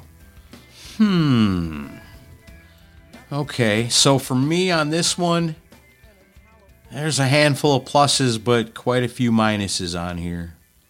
I really, really wanted to like this so bad. Because, I mean, when you're going out of your way to give your money ahead of time to the guy at the record store to make sure he'll order it for you, and you're going through that whole damn process and you get that CD, believe me, brother, you want to love it. but this one was tough. In the end, there's nothing. Man, what a weird album opener. I mean, if you consider your album opener to be the thing that's going to, boom, set the vibe, this kind of works in a bad way. it's so unlike anything else Warrant's ever done. It's like some kind of hippie, trippy, psychedelic. It's not great. Feels good. I don't know. I kind of like that one. It's really different. It's really, really different, and it's definitely alternative rock. Alternative to what? I don't know. but it's weird, but it's still kind of cool. Letter to a Friend. I don't know. I gave that one a minus. It is a weird ballad, but it's got a good chorus and it's got a nice message and it's got like the story lyrics and everything. The lyrics, I think, save it more than anything Well- because the song's not that great, but the No. poetry is good. The chorus is literally the only thing that got it a vote. Yeah. it is a pretty good chorus for the rest of the song being kind of strange. Yeah. Um, Indian Giver, I think that one's a really great song. I would, I think that would have fit on Dog Eat Dog. It's got a really great groove to it. That that's one of the high points on the album is Indian Giver. Hmm. Uh, Solid, I like that one too. It's a heavy, groovy song. It sounds like I don't know. It's a cool Pearl Jam song. It's it's good. I like it. It's It's got great guitars to it. Uh, All for you. This one I gave it a minus, but there it's weird. It's like it's like an Alice in Chains ballad with Jani Lane as Layne Staley and a Stevie Nicks impersonator as Jerry Cantrell. See, I thought it sounded like it Enuff Z'Nuff. It's weird. It's a weird song all around. Coffee House, I kind of like. Ugh. I was worried when I saw the title, the track list for this, and I was like, Coffee House. Now, I know these guys are trying to be weird and different now than what they were before, but when I think of music and I think of Coffee House, I think of like people playing music in a coffee house, and that's not Warrant. But this song, it's actually kind of heavy. It's got like this old outlaw country bass line to it. It's so unwarrant, so unwarrant. But it's, I don't know, it's there's still something kind of cool about it. Vertigo is absolutely, without doubt, the most warrant song on the album. That one's just a heavy rocker. Room with a View is a mostly acoustic ballad that's got some pretty cool lyrics. I'll give it that. And otherwise, it kind of sucks. Nobody else. This is another one. The chorus is really cool, but then it's got like these weird jazz breakdowns in it that really suck, really suck. But then the chorus is so good. But then the, it bounces back and forth like, hey, this is pretty cool. Oh man, this is awful. Hey man, I kind of like this. Oh man, that kind of sucks. You know, it's hard to listen to a song like that because you don't know if you should be bobbing your head or cringing. Uh, let's see, worst on here. I got to give it to Falling Down. You know, I That's talked about bad. that. That other song sounded like a cool Pearl Jam song. This one sounds like a Pearl Jam song, but not a good one. No, it's awful. It's bad. It just kind of drones on. It's pretty lame. Yeah, really bad. For the best, this probably should have been the song that opened the album. It's a heavy ass tune. They did it in one take. Written as kind of a shot at the grunge gimmick, but, you know, rocks, paper houses, however that works, shouldn't do that. AYM, Angry Young Man. Just a heavy rockin' tune. I like it. You know, like when I'm listening to this, I go, okay, that first song really sucks. And then the next one's like, man, this is pretty weird too. And then the next song's like, oh man, this one's not very good either. And then finally it's like, okay, all right, here's something. I like this, you know, and then it follows up with Indian Giver, which is really good. And then there's just spots after that. But I mean, Angry Young Man, Indian Giver, Solid, Vertigo, really, them are the I think the best songs Yeah. on here. We're not far off on that. Angry Young Man, I think musically is okay. It's it's it might be the best musically on the record, but it's just such an obvious STP ripoff. But like- then again, you know, when you're talking about Jani Lane and you're talking about how this guy can like put his emotions on you when you hear him through your headphones, man, that's an angry fucking song, oh, man. oh, He- lyrically, it's right on with what he was living with at the time. and the delivery is Yeah. what I'm saying. Like you can feel, like you can imagine him fucking screaming this with spit coming out of the corner of his mouth, and he's fucking angry. You know, you feel it.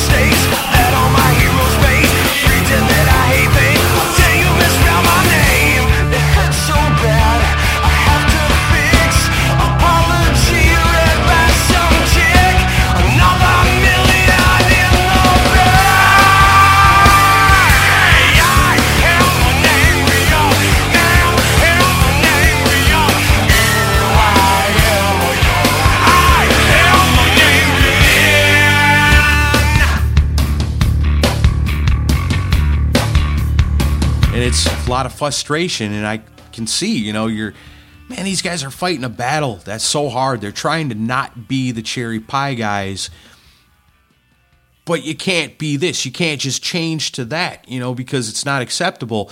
I was reading an article or something where D. Snyder around this time had said, you know, yeah, we're going back out and yeah, we're wearing all this stuff. He goes, but you know, it's 1996 and nobody wants to see Jani Lane wearing baggy pants with a wallet chain. Right. But that's kind of what they were doing, you know, and it's like, like I said, from the very beginning of this band, Jani Lane has a way to mimic something but still make it his own. And he did that a lot throughout the career of Warrant so far, whether it's Poison or Whitesnake or Aerosmith or Def Leppard or all the bands that, you know, they're touring with and all the things that are happening at the time. These guys are able to hit that pretty good and go, okay, we can do that too. We can do it a little bit different in our own way, but we can do that too. And comes off, and people that love that stuff go, yep, we like that band also. But I can tell you, in 96 people that were listening to pearl jam and listening to stone temple pilots and soundgarden and alice in chains unless you're playing them something like this and being like hey let me play you something but i'm not going to tell you who it is until it's over they're not going to have it. And even if they do say hey you know what? That's pretty cool. I like that. And you'd be like yeah well it's the new album by warrant. They're going to be like oh fuck that you know? Because that's how it was back then. I'll tell you the I remember I did not buy Belly to Belly new. I ended up getting had a friend that bought it new, and then I dubbed off his copy. And I was very glad when I listened to it that I hadn't bought it. Yeah, I had a lot of emotional investment into that. Well, it's, it's like ultraphobic. I liked, but it was so such a mixed bag that I was like, I'm gonna wait and listen to this before I buy it the next one. And then Belly to Belly, you know, and like we talked about how Dog Eat Dog and Slave to the Grind were kind of sister albums. It almost reminds me of like what was that album Slaughter put out around this time?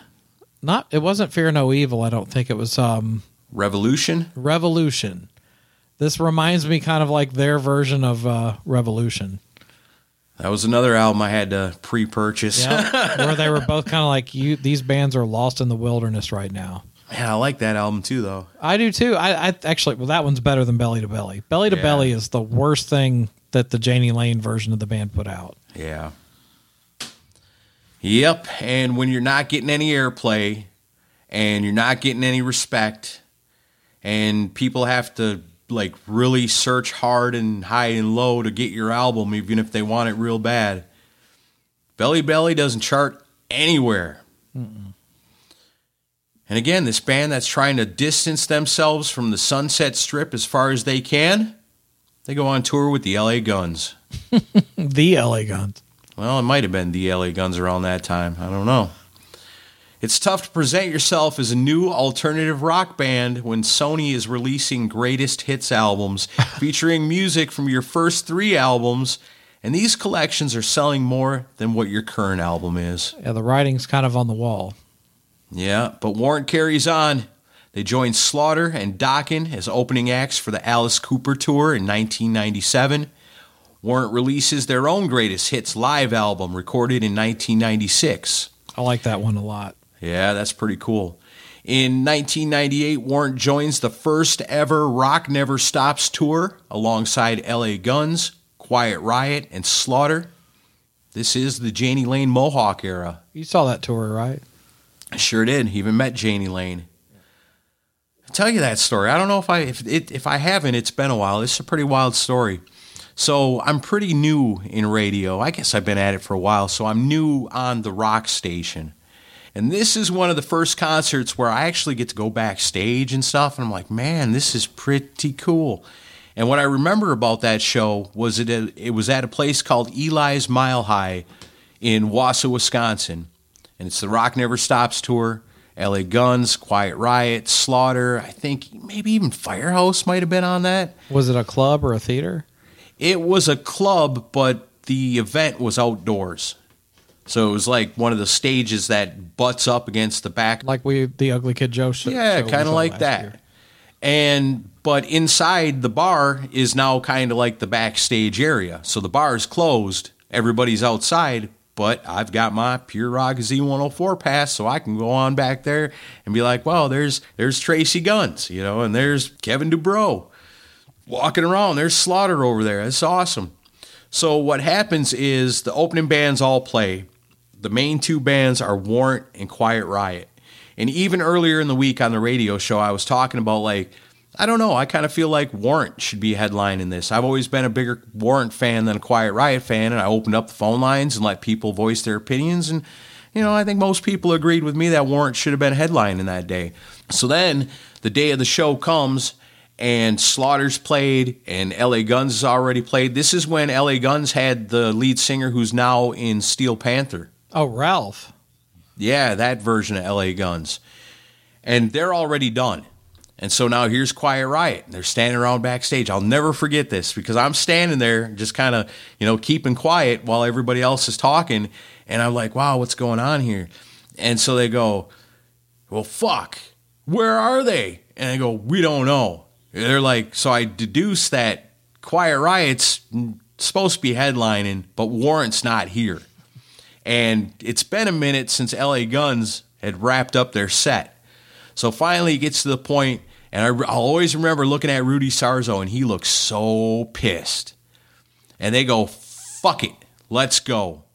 And so Quiet Riot hits the stage, and they're not two notes in their first song, and here comes the warrant bus rolling up. And I think, if I remember right, like this was the era where everybody having a cell phone was starting to become a thing. So I got the feeling like somebody was at the show and somebody was on the bus. And as soon as Quiet Riot hit the stage, the call was made was like, roll on up. Because that's exactly how it went down. No, I'm still backstage in the bar area and they come in and there's Jani Lane. And so I go, oh shit, it's Jani Lane. You know, I fucking love this dude. And so I go up, I sit next to him. I don't even remember what the conversation was, but I do remember this. He said, if you're drinking with me, you're drinking Jack Daniels. And I said, okay, two Jack Daniels right over here. And he takes his and goes, gulp. And I take mine and go, oh God, this tastes so bad. Because I wasn't a Jack Daniels drinker, but I wanted to hang out with Jani Lane for a minute. And then when Quiet Riot was done and Warrant went up, then I went down in the crowd and watched the show. So I had a moment with Jani Lane, and I remember he was nice and he was cool, and he had a mohawk. yeah, his mohawk phase. That was a that was a weird time. He said that was inspired by Tracii Guns and quite possibly a dare. Oh man. That was like that was also during the time that he would like bum cigarettes off people on the stage. Yeah, yeah. Metal Sludge had a field day with him during those years. He must have learned that from Trickster. Yeah, maybe. Be like, you can just ask people for cigarettes all the time. You don't have to feel bad about it. But like, yeah, no, man, it's called interacting. You know. Which I mean, if Jani Lane asked me for a cigarette, I'd give him one. I'd be like, fuck yeah, I'm standing here having a smoke with Jani Lane. This is great. Well, I gave Peter Criss one when I met him. Sure, you know. So in a in a kind of a way, it does become interacting, but then it's also kind of funny because you look like a bum. Sure. So there's that. And then in 1999, Warrant enters the studio to re record classic era songs with the inclusion of two new songs and one unreleased song. And the result is 1999's latest and greatest. Now, to me, this another. I'm such a mm, such a fan of this band. I bought this one too, and this was another one. I had to tell them, "Hey, get that for me," and I would pay for it every time. They probably said, you know, oh, here comes Cherry Pie Guy every time I walked in the door. but I like the new versions of the classics because they were kind of the way that like Cherry Pie was so glossy and Down Boy so glossy, you know, that early 90s, late 80s sound where everything had like a, a real sheen to it, you know, a sheen of perfection these songs they were unperfected, you know, and they were more raw. And I kind of like the new versions of the classics. But the best thing about this album was the three songs. You got the Joneses, which is totally classic sounding, would fit on Cherry Pie perfectly, and is just an awesome song. Let's go sell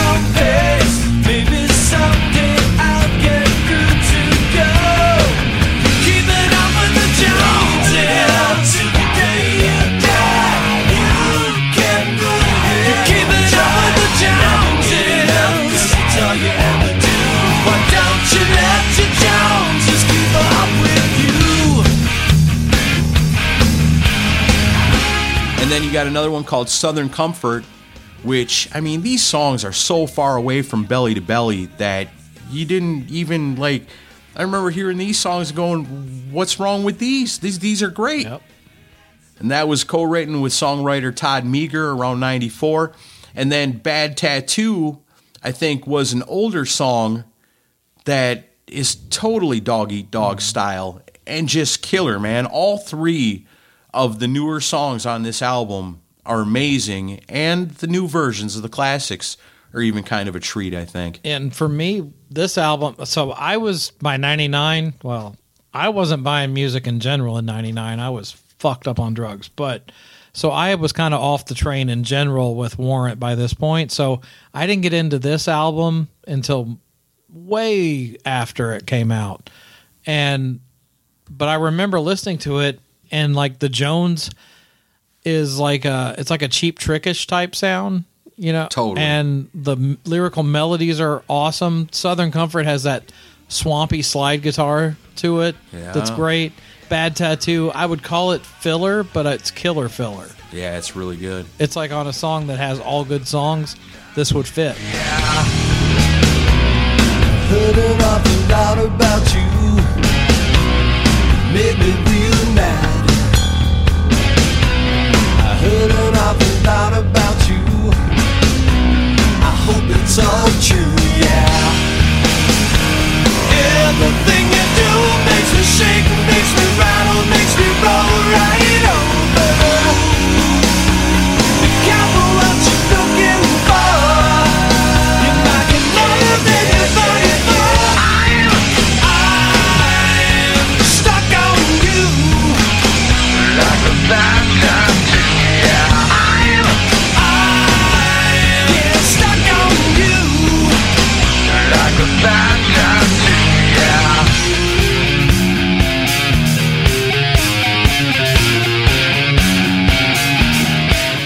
Like I I remember listening to, I listened it uh, must have been like 2010 maybe, not long before I started the podcast that I that I got this record. And hearing those three songs I was like, why the fuck was this not used around belly to belly? This is what people wanted from them. Exactly. But when Belly to Belly came out, it was still 1996. Stevie Rachelle had not come out with American Hair Band yet. Right. That's the turning point. So we're still, it's 1999 now, even. Well, and I do like the re-records, like you said. I I like the kind of the stripped down bare bones re-records of the old stuff. Yeah. I actually prefer some of them versions. I know that's not right, and you shouldn't feel that way, but I actually do. I actually like some of these versions better. But it shows off the strength of the songwriting. Right, that's true. That's true. It's not so slick and poppy, so you can just really concentrate on the song for what it is. Yeah. So then from there, Warrant only plays a handful of shows in 1999. In the year 2000 through early 2001, they play scattered shows with Ratt, Poison, and LA Guns. Then in the summer of 2001, Warrant joins up with the Glam Slam Metal Jam Tour with Great White, Quiet Riot, and Enuff Z'Nuff, and that's headlined by Poison. It's 2001, Post American Hair Band. This shit's cool again. Right. On drums, like you said, James Kotak's been gone. Well, now Bobby Borg's in. Now he's gone too. Mike Fasano is in on drums. Known as the sack. The sack. And Yeah. the reason for that nickname is exactly what you might think. Yeah. You can read up on that one on Old Metal Sludge too. Right. In the vintage archives. On guitar, Rick Steier is out. Keri Kelli is in. Oh, oh. Keri Kelli's gone to Slash the Snake Pit. And now Billy Morris is in.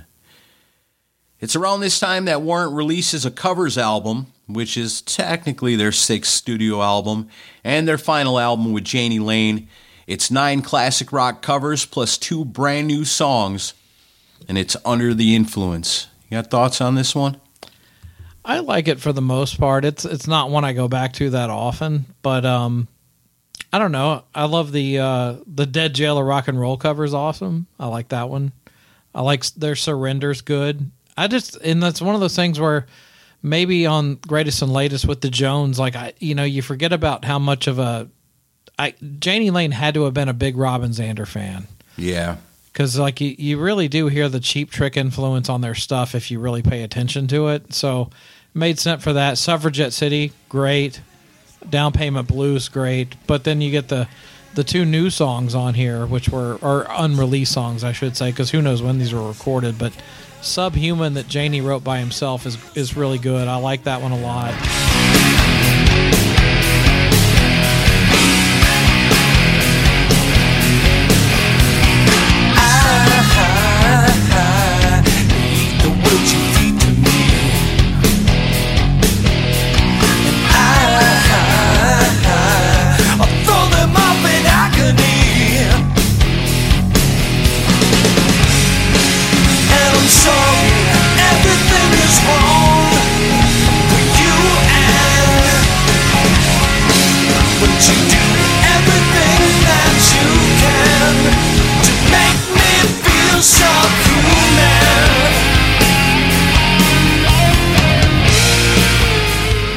Face, which Jani and Keri Kelli co-wrote, and I think that could have been a big hit back in the day. I kind of wish those two had written more together. It sucks that the the Keri Kelli version of the band was so short-lived, Yeah. but I think those two could have done some great things together.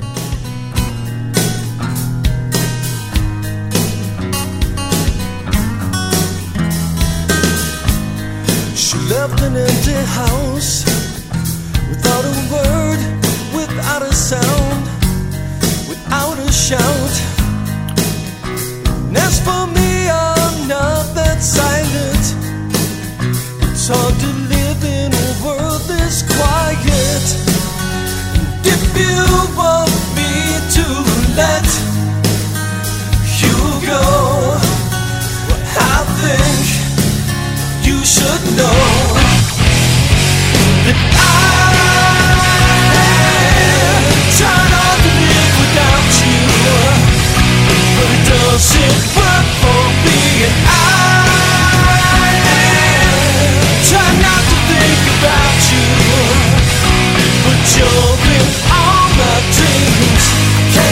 living.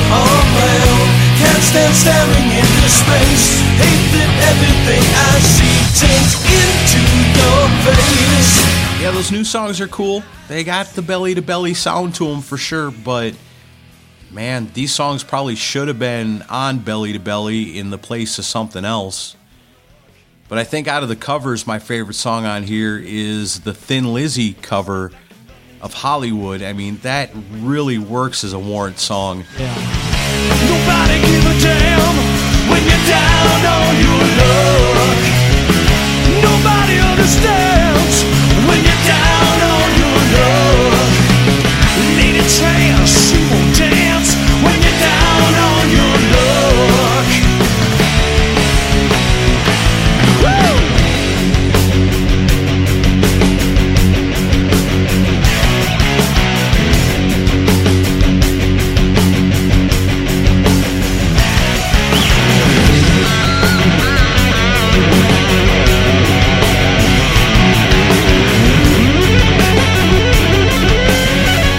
that's something else too. By hearing that, I go, you know, I bet you Jani Lane was listening to some Thin Lizzy too quite a bit when he was younger. Oh, sure. Because there's a lot of Thin Lizzy swagger on a lot of their stuff too. Well, I'm not a big fan of the Thin Lizzy version of Hollywood. I think I might even like the Warrant version better. Yeah? Yeah, I uh, that era of Thin Lizzy's not the greatest, but yeah, that they do they definitely do a good cover of it. But I always like that Warrant kind of you know wore their influences on their sleeves. That they definitely did. So then that's that. That's the last recording with Jani Lane. The Glam Slam Metal Jam tour ends three weeks early after Bobby Dall of Poison suffers a severe injury. In 2002, Warrant joins the Metal Edge Rock Fest tour with Firehouse, LA Guns, Dokken, and Ratt. Now, this is the era of all these tours where all these bands team up. It was great when they come to your town. After that, 2003, Warrant joins Whitesnake, Winger, and Slaughter on the Rock Never Stops tour. I think I've seen that one too. Warrant's usually pretty high on these bills, on these tours, but never the headliners. And, you know, it's like although they try to distance themselves from that scene, they continuously end up on these tours with bands of that era. But yet they don't, it's like such a contradiction for them. It's like we don't want to hang out with you guys, but we kind of have to. Yeah, and I think in the ultraphobic belly to belly era, they probably wanted to be playing with younger bands that were doing the the thing they were going after, but I mean the payday's not going to come through that. It's going to come through these Rock Never Stops tours and I don't know, but like Belly to Belly, somebody had equated that album with some some another band from that time, but I'm drawing a blank now. But they uh they probably wanted to be oh Jellyfish. You know, somebody thought they had Jellyfish had an influence on them during Belly to Belly. Yeah. I think King's X a little bit too. Yeah, I can hear that too. because they'd spent some time with them. Well, and then to your point, that when they're not doing the glam slam jams and all that stuff, that they're playing like single shows, but they've got like I looked at like the concert archives website and was kind of trying to piece the timeline together with that and matching it up with other stuff and seeing how everything worked and how many shows and this and that and where at when they're not doing the jam tours, the metal rock tours, they're playing one-off shows with like bands like Oleander opening up for them, and a lot of bands I never heard of that must have been like up and coming bands. So it's like you know they're they're doing alter egos. Like during the day, we're Warrant, Down Boys, Cherry Pie, Heaven. Sometimes she cries, but at night we're Warrant ninety six. We're coffee shop. In 2005, yeah. Just call us coffee shop. We're Vertigo. they almost should have done that. I didn't. but I I, didn't know they did dates with like Oleander and some Yeah. lesser known. That that actually makes me feel good. I hate that it didn't work, but at least they made a real you know effort at doing it. right? And then when he's interviewed around this time and they're talking about, you know, what are you listening to? It's always young bands from that era. He's not ever saying, "Yeah, I'm, I like the new Ratt album" or "I like Yeah. what Winger's doing right now." You know, it's it's always him trying to promote like these younger bands that were new at that time, and so it's not completely phony. You know, it's it's really what they're trying to do. You know, it's not like they're doing it because we need to make money because even at times in these interviews and even the years coming up, you know, because things get pretty dark from here on out. But even later on, Jani Lane's like, you know, I could stay home and I could collect my cherry pie and my heaven checks and not have to be out here doing this. I'm out here doing this because I want to be out here doing this. Yeah. And so there's an authenticity to that. Well, that's kind of the saddest thing of all, um, but also inspiring too, because, like you said, Jani probably could have lived comfortably on his royalties from Cherry Pie alone. Um, Probably would have been okay, but it's it was the, you know, kind of the the searching for artistic progression that kind of pushed these guys all those years and it must have been hard going through all those years doing ultraphobic, doing belly to belly, you know, and then Jani later on is having to, you know, he's doing his solo records, he's doing everything, and then he's having to slum it with Great White to fill in as their singer at the very end. Yeah, yeah, that's all coming up too. Because I mean, at the end of that tour, then the rock never stops. Jani Lane releases his solo album, Yeah. and then he checks into rehab. Was that and- back down to one? Yep, Yeah. not a great album.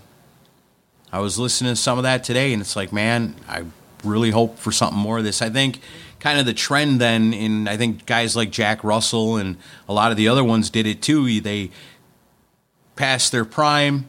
I guess past your prime is not really the right way to say it, but past your time in the spotlight, I guess maybe. And you know, then 2001 comes around and then things kind of change. So now it's like, okay, people are starting to remember me fondly again for the stuff that I had done in the past. Now it's time for me to release my solo album full of ballads and pop songs. Yeah. And that never worked for these guys either. Jani Lane's solo album didn't chart anywhere or anything.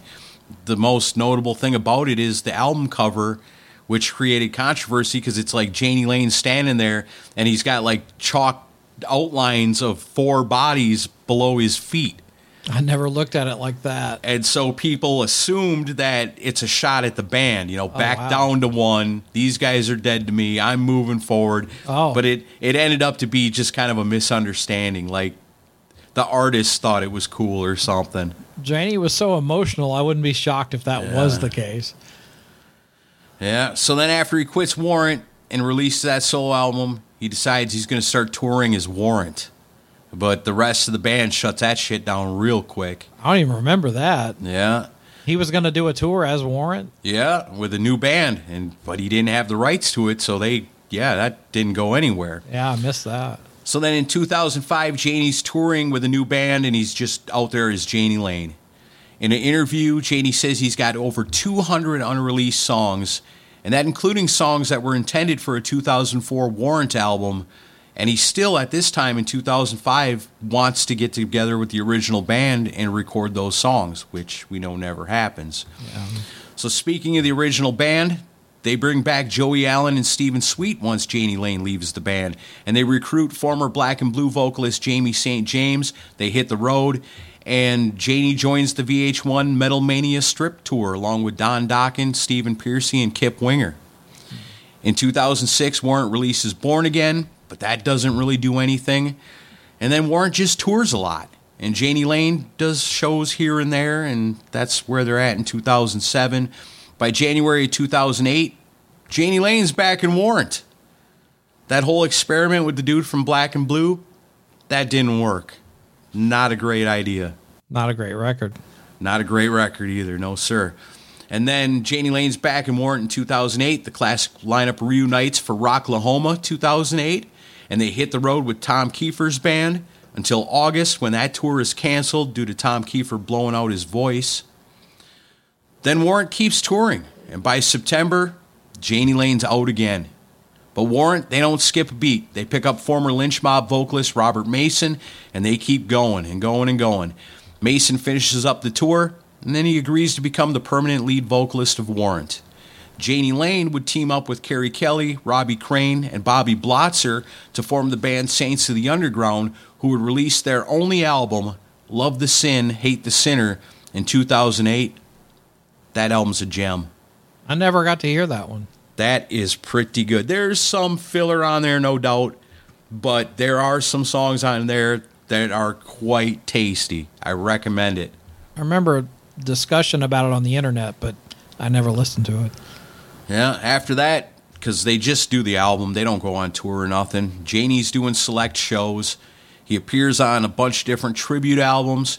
He even writes a song for an Alice Cooper album that makes it. And there's even that period of time there where he is the touring vocalist of Great White for a little bit in 2010. He also did uh, Celebrity Fit Club on VH1. That's right. That's right. I was trying to remember. I thought he was on some re- some reality show. Weight but I- loss, a celebrity weight loss show. and he did good on it, didn't he? He did. He was actually pretty inspiring on it. Yeah, pretty Everybody awesome. was so rooting for this guy. Yeah, yeah. And then Warrant, you know, they just tour and tour and tour and tour, and they're still touring to this day. If they, if you haven't seen the current version of Warrant, you must not have stepped outside your house because they're they're nonstop touring all the time. And then, of course, come August 11th, 2011, pretty unexpectedly, I guess, depending on who you ask, Jani Lane is dead. Yeah. Found dead in a hotel room by himself. They say it was alcohol poisoning. The guy had trouble, man. I did a deep dive into his death the last few days, and uh, Yeah. such a sad way to go. And like he he got a room at the Comfort Inn in Woodland Hills, and which is like forty five minutes outside of L.A. and and I actually found out that he had pleaded with Bobbie Brown to let him like rent a room from her at her place, and she turned him down. Um, which I can't blame her. I mean, that's her Right. ex husband. And he's in pretty rough shape. Yeah, and she knew what his vices were. So it's like you can't have that in your house.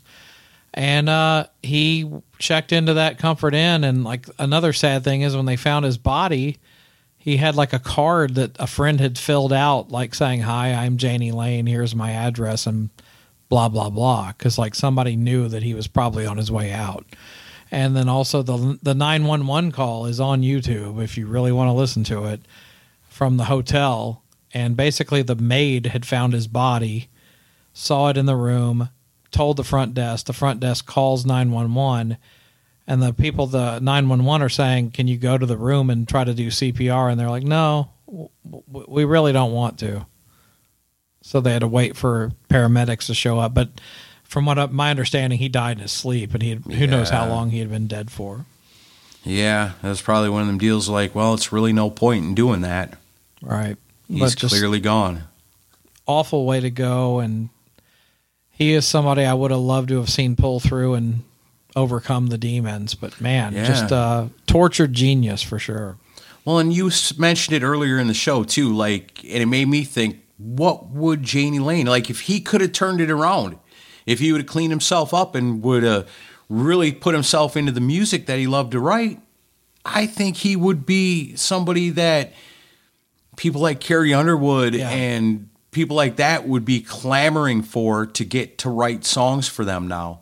I can picture it I think he would have made the move to Nashville started writing in the circles here reconnected with Michael Wagener probably put out some solo stuff Yeah. and become a giant songwriter here in Nashville Because if you look at him throughout his career and his writing style, and like we've mentioned here through this so many times, like he could lend himself to any kind of style. Like one minute you're doing this beautiful, sweet love ballad about being in love, and then the next song is this heavy, hard, thrashing, just ripping song. And then here's this sexy song about banging. And now here's this rock song about having fun. And now we're going to write about this very serious thing, you know, child abuse. And now it's, you know, he, and he could do it to all different things. Like this song's going to sound kind of like Journey. And this one's going to be like a hit single, what, what you'd want to hear on the radio. And this one's going to be something that's going to make you think and feel, you know, and he could write in so many different veins and styles that if he would have had the opportunity to really get to the age where he would mellow out and go, you know what, I could really help a lot of people and make myself a lot of dime in the meantime, you know, he could have really been super, super successful, I would think, because I mean, you look at back at some of these songs and go, man, if somebody covered that nowadays, it'd be a huge hit. And there's so many songs like that deep in the cuts of these albums that a lot of people don't even know. You know, this guy may have been the most misunderstood, most talented individual maybe ever in rock. Well, I don't think you're wrong, and I do think that's where the cherry pie stigma really affected him. So it's like it that he got type just like with actors, like uh, the guy that played Kramer on Seinfeld. Like it's like he became the and he said it his, on his own in an interview. You know, he became the cherry pie guy. Yeah. And like um actually doing my deep dive on research for this, apparently there is a biopic called Cherry Pie Guy that's in production about him. Wow. that's supposed to come out. But um but no, like you said, he um he could have transcended rock and roll and done other styles and I think could have been a very in demand person, much like a Desmond Child. Right. Probably could have followed the same path if he had made the right decisions. Yeah, pretty wild, man. We lost a good one there. Yeah, but you know, tons of great music that he left behind, and Yeah. uh, why you're listening to this now. Right. And hopefully his family one day will come across those 200 plus songs, probably way more than that by now. And maybe we'll get some of that stuff released over time. Would be really cool. As for Warrant, man, they're damn good. You know, in 2011, they released Rockaholic. In 2017, they released Louder, Harder, Faster. I think we've got something new coming from them in the future. Yeah. I don't really hear Warrant of what I knew when I hear them now. I think they're a great rock band that carries the name Warrant and carries those classic songs and also writes new stuff. But when you got a singer that's a strong personality as Robert Mason, kind of like we say about Glenn Hughes, anything he's involved with almost becomes the Robert Mason band All right. that's kind of what Warrant is now. And that's not a knock because their albums, that last one in 2017, had some really great songs on it. Sure. And I like them a lot. And they're in my style of music that I love. And when they roll through, I go see them. And Metal Mike and I got to meet Robert Mason one time, and that dude is cool as hell. And even told us a story about how one time some guys were picking on him, and Jani Lane come up and stuck up for him. Oh, that's cool. So it was almost like a pre pre blessing, Yeah. way be, years before any any of that ever happened. Well, and the the way I view it with the the rest of the guys in the band, because you know they've kind of gotten very maligned over the years by Jani fans. You know, like well, Jani wrote all the songs, and you guys are bitter, and you guys ne- don't give him credit. But like at the same time, you got to view it from their perspective. Like these guys. Yeah, Jani may have written most of the stuff. He was the mastermind of this band. That that that is undisputable. But those guys were a giant part of it too Yeah.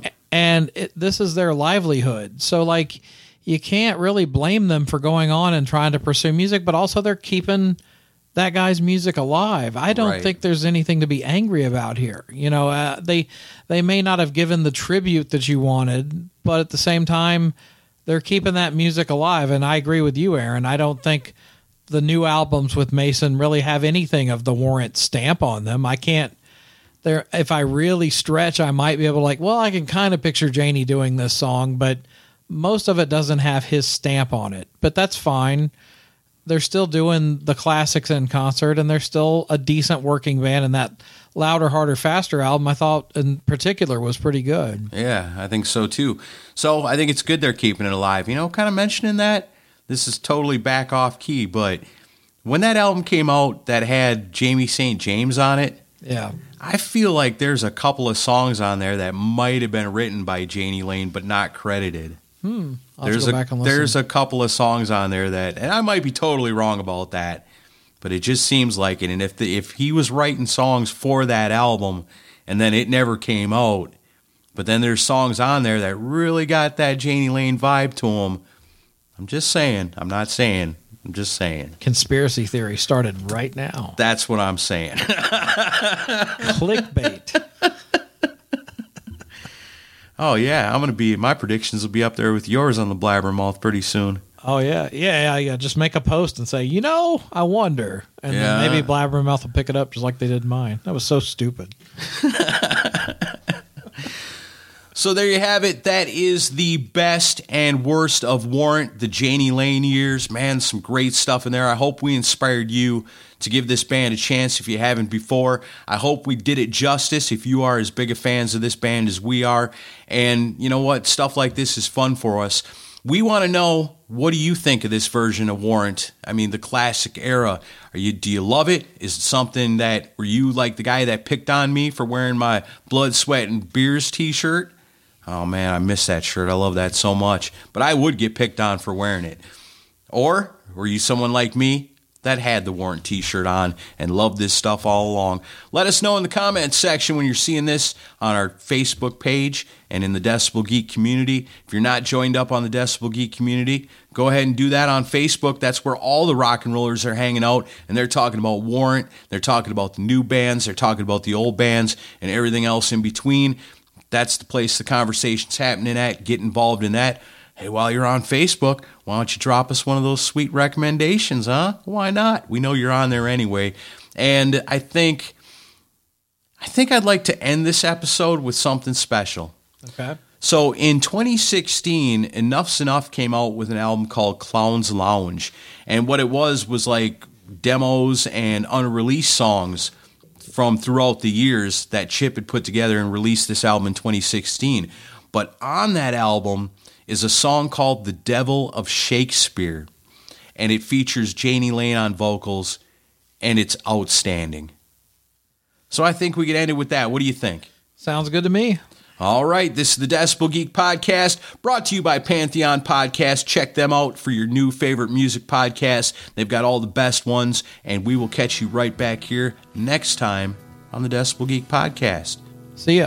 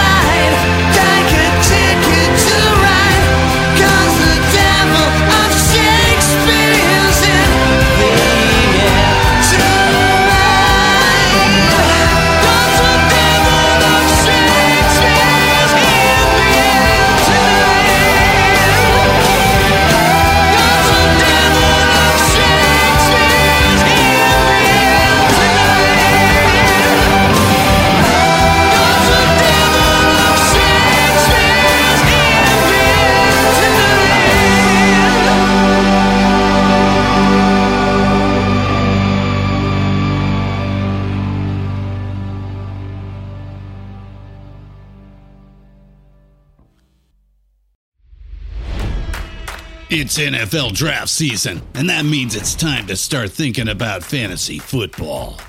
FantasyPoints.com features industry leading experts and prognosticators using proprietary hand charted data to help you score more fantasy points. FantasyPoints.com is the place to go for whatever kind of fantasy football you play. Whether you play fantasy football, daily fantasy sports, or do a little bit of everything, Fantasy Points has the meticulously researched content to guide you to victory. And why wait for the fall? Fantasy Points also covers the new spring football league, the UFL. Join the guru, John Hansen, Scott Barrett, Joe Dolan, and other massive names in the fantasy football universe with an exclusive offer. Use code Pantheon for 15% off any fantasy points package, including the all in package, with access to every article, tool, and data nugget that Fantasy Points has to offer. That's fantasypoints.com and code Pantheon for 15% off at Fantasy Points. Fantasypoints.com, code Pantheon. Score more fantasy points.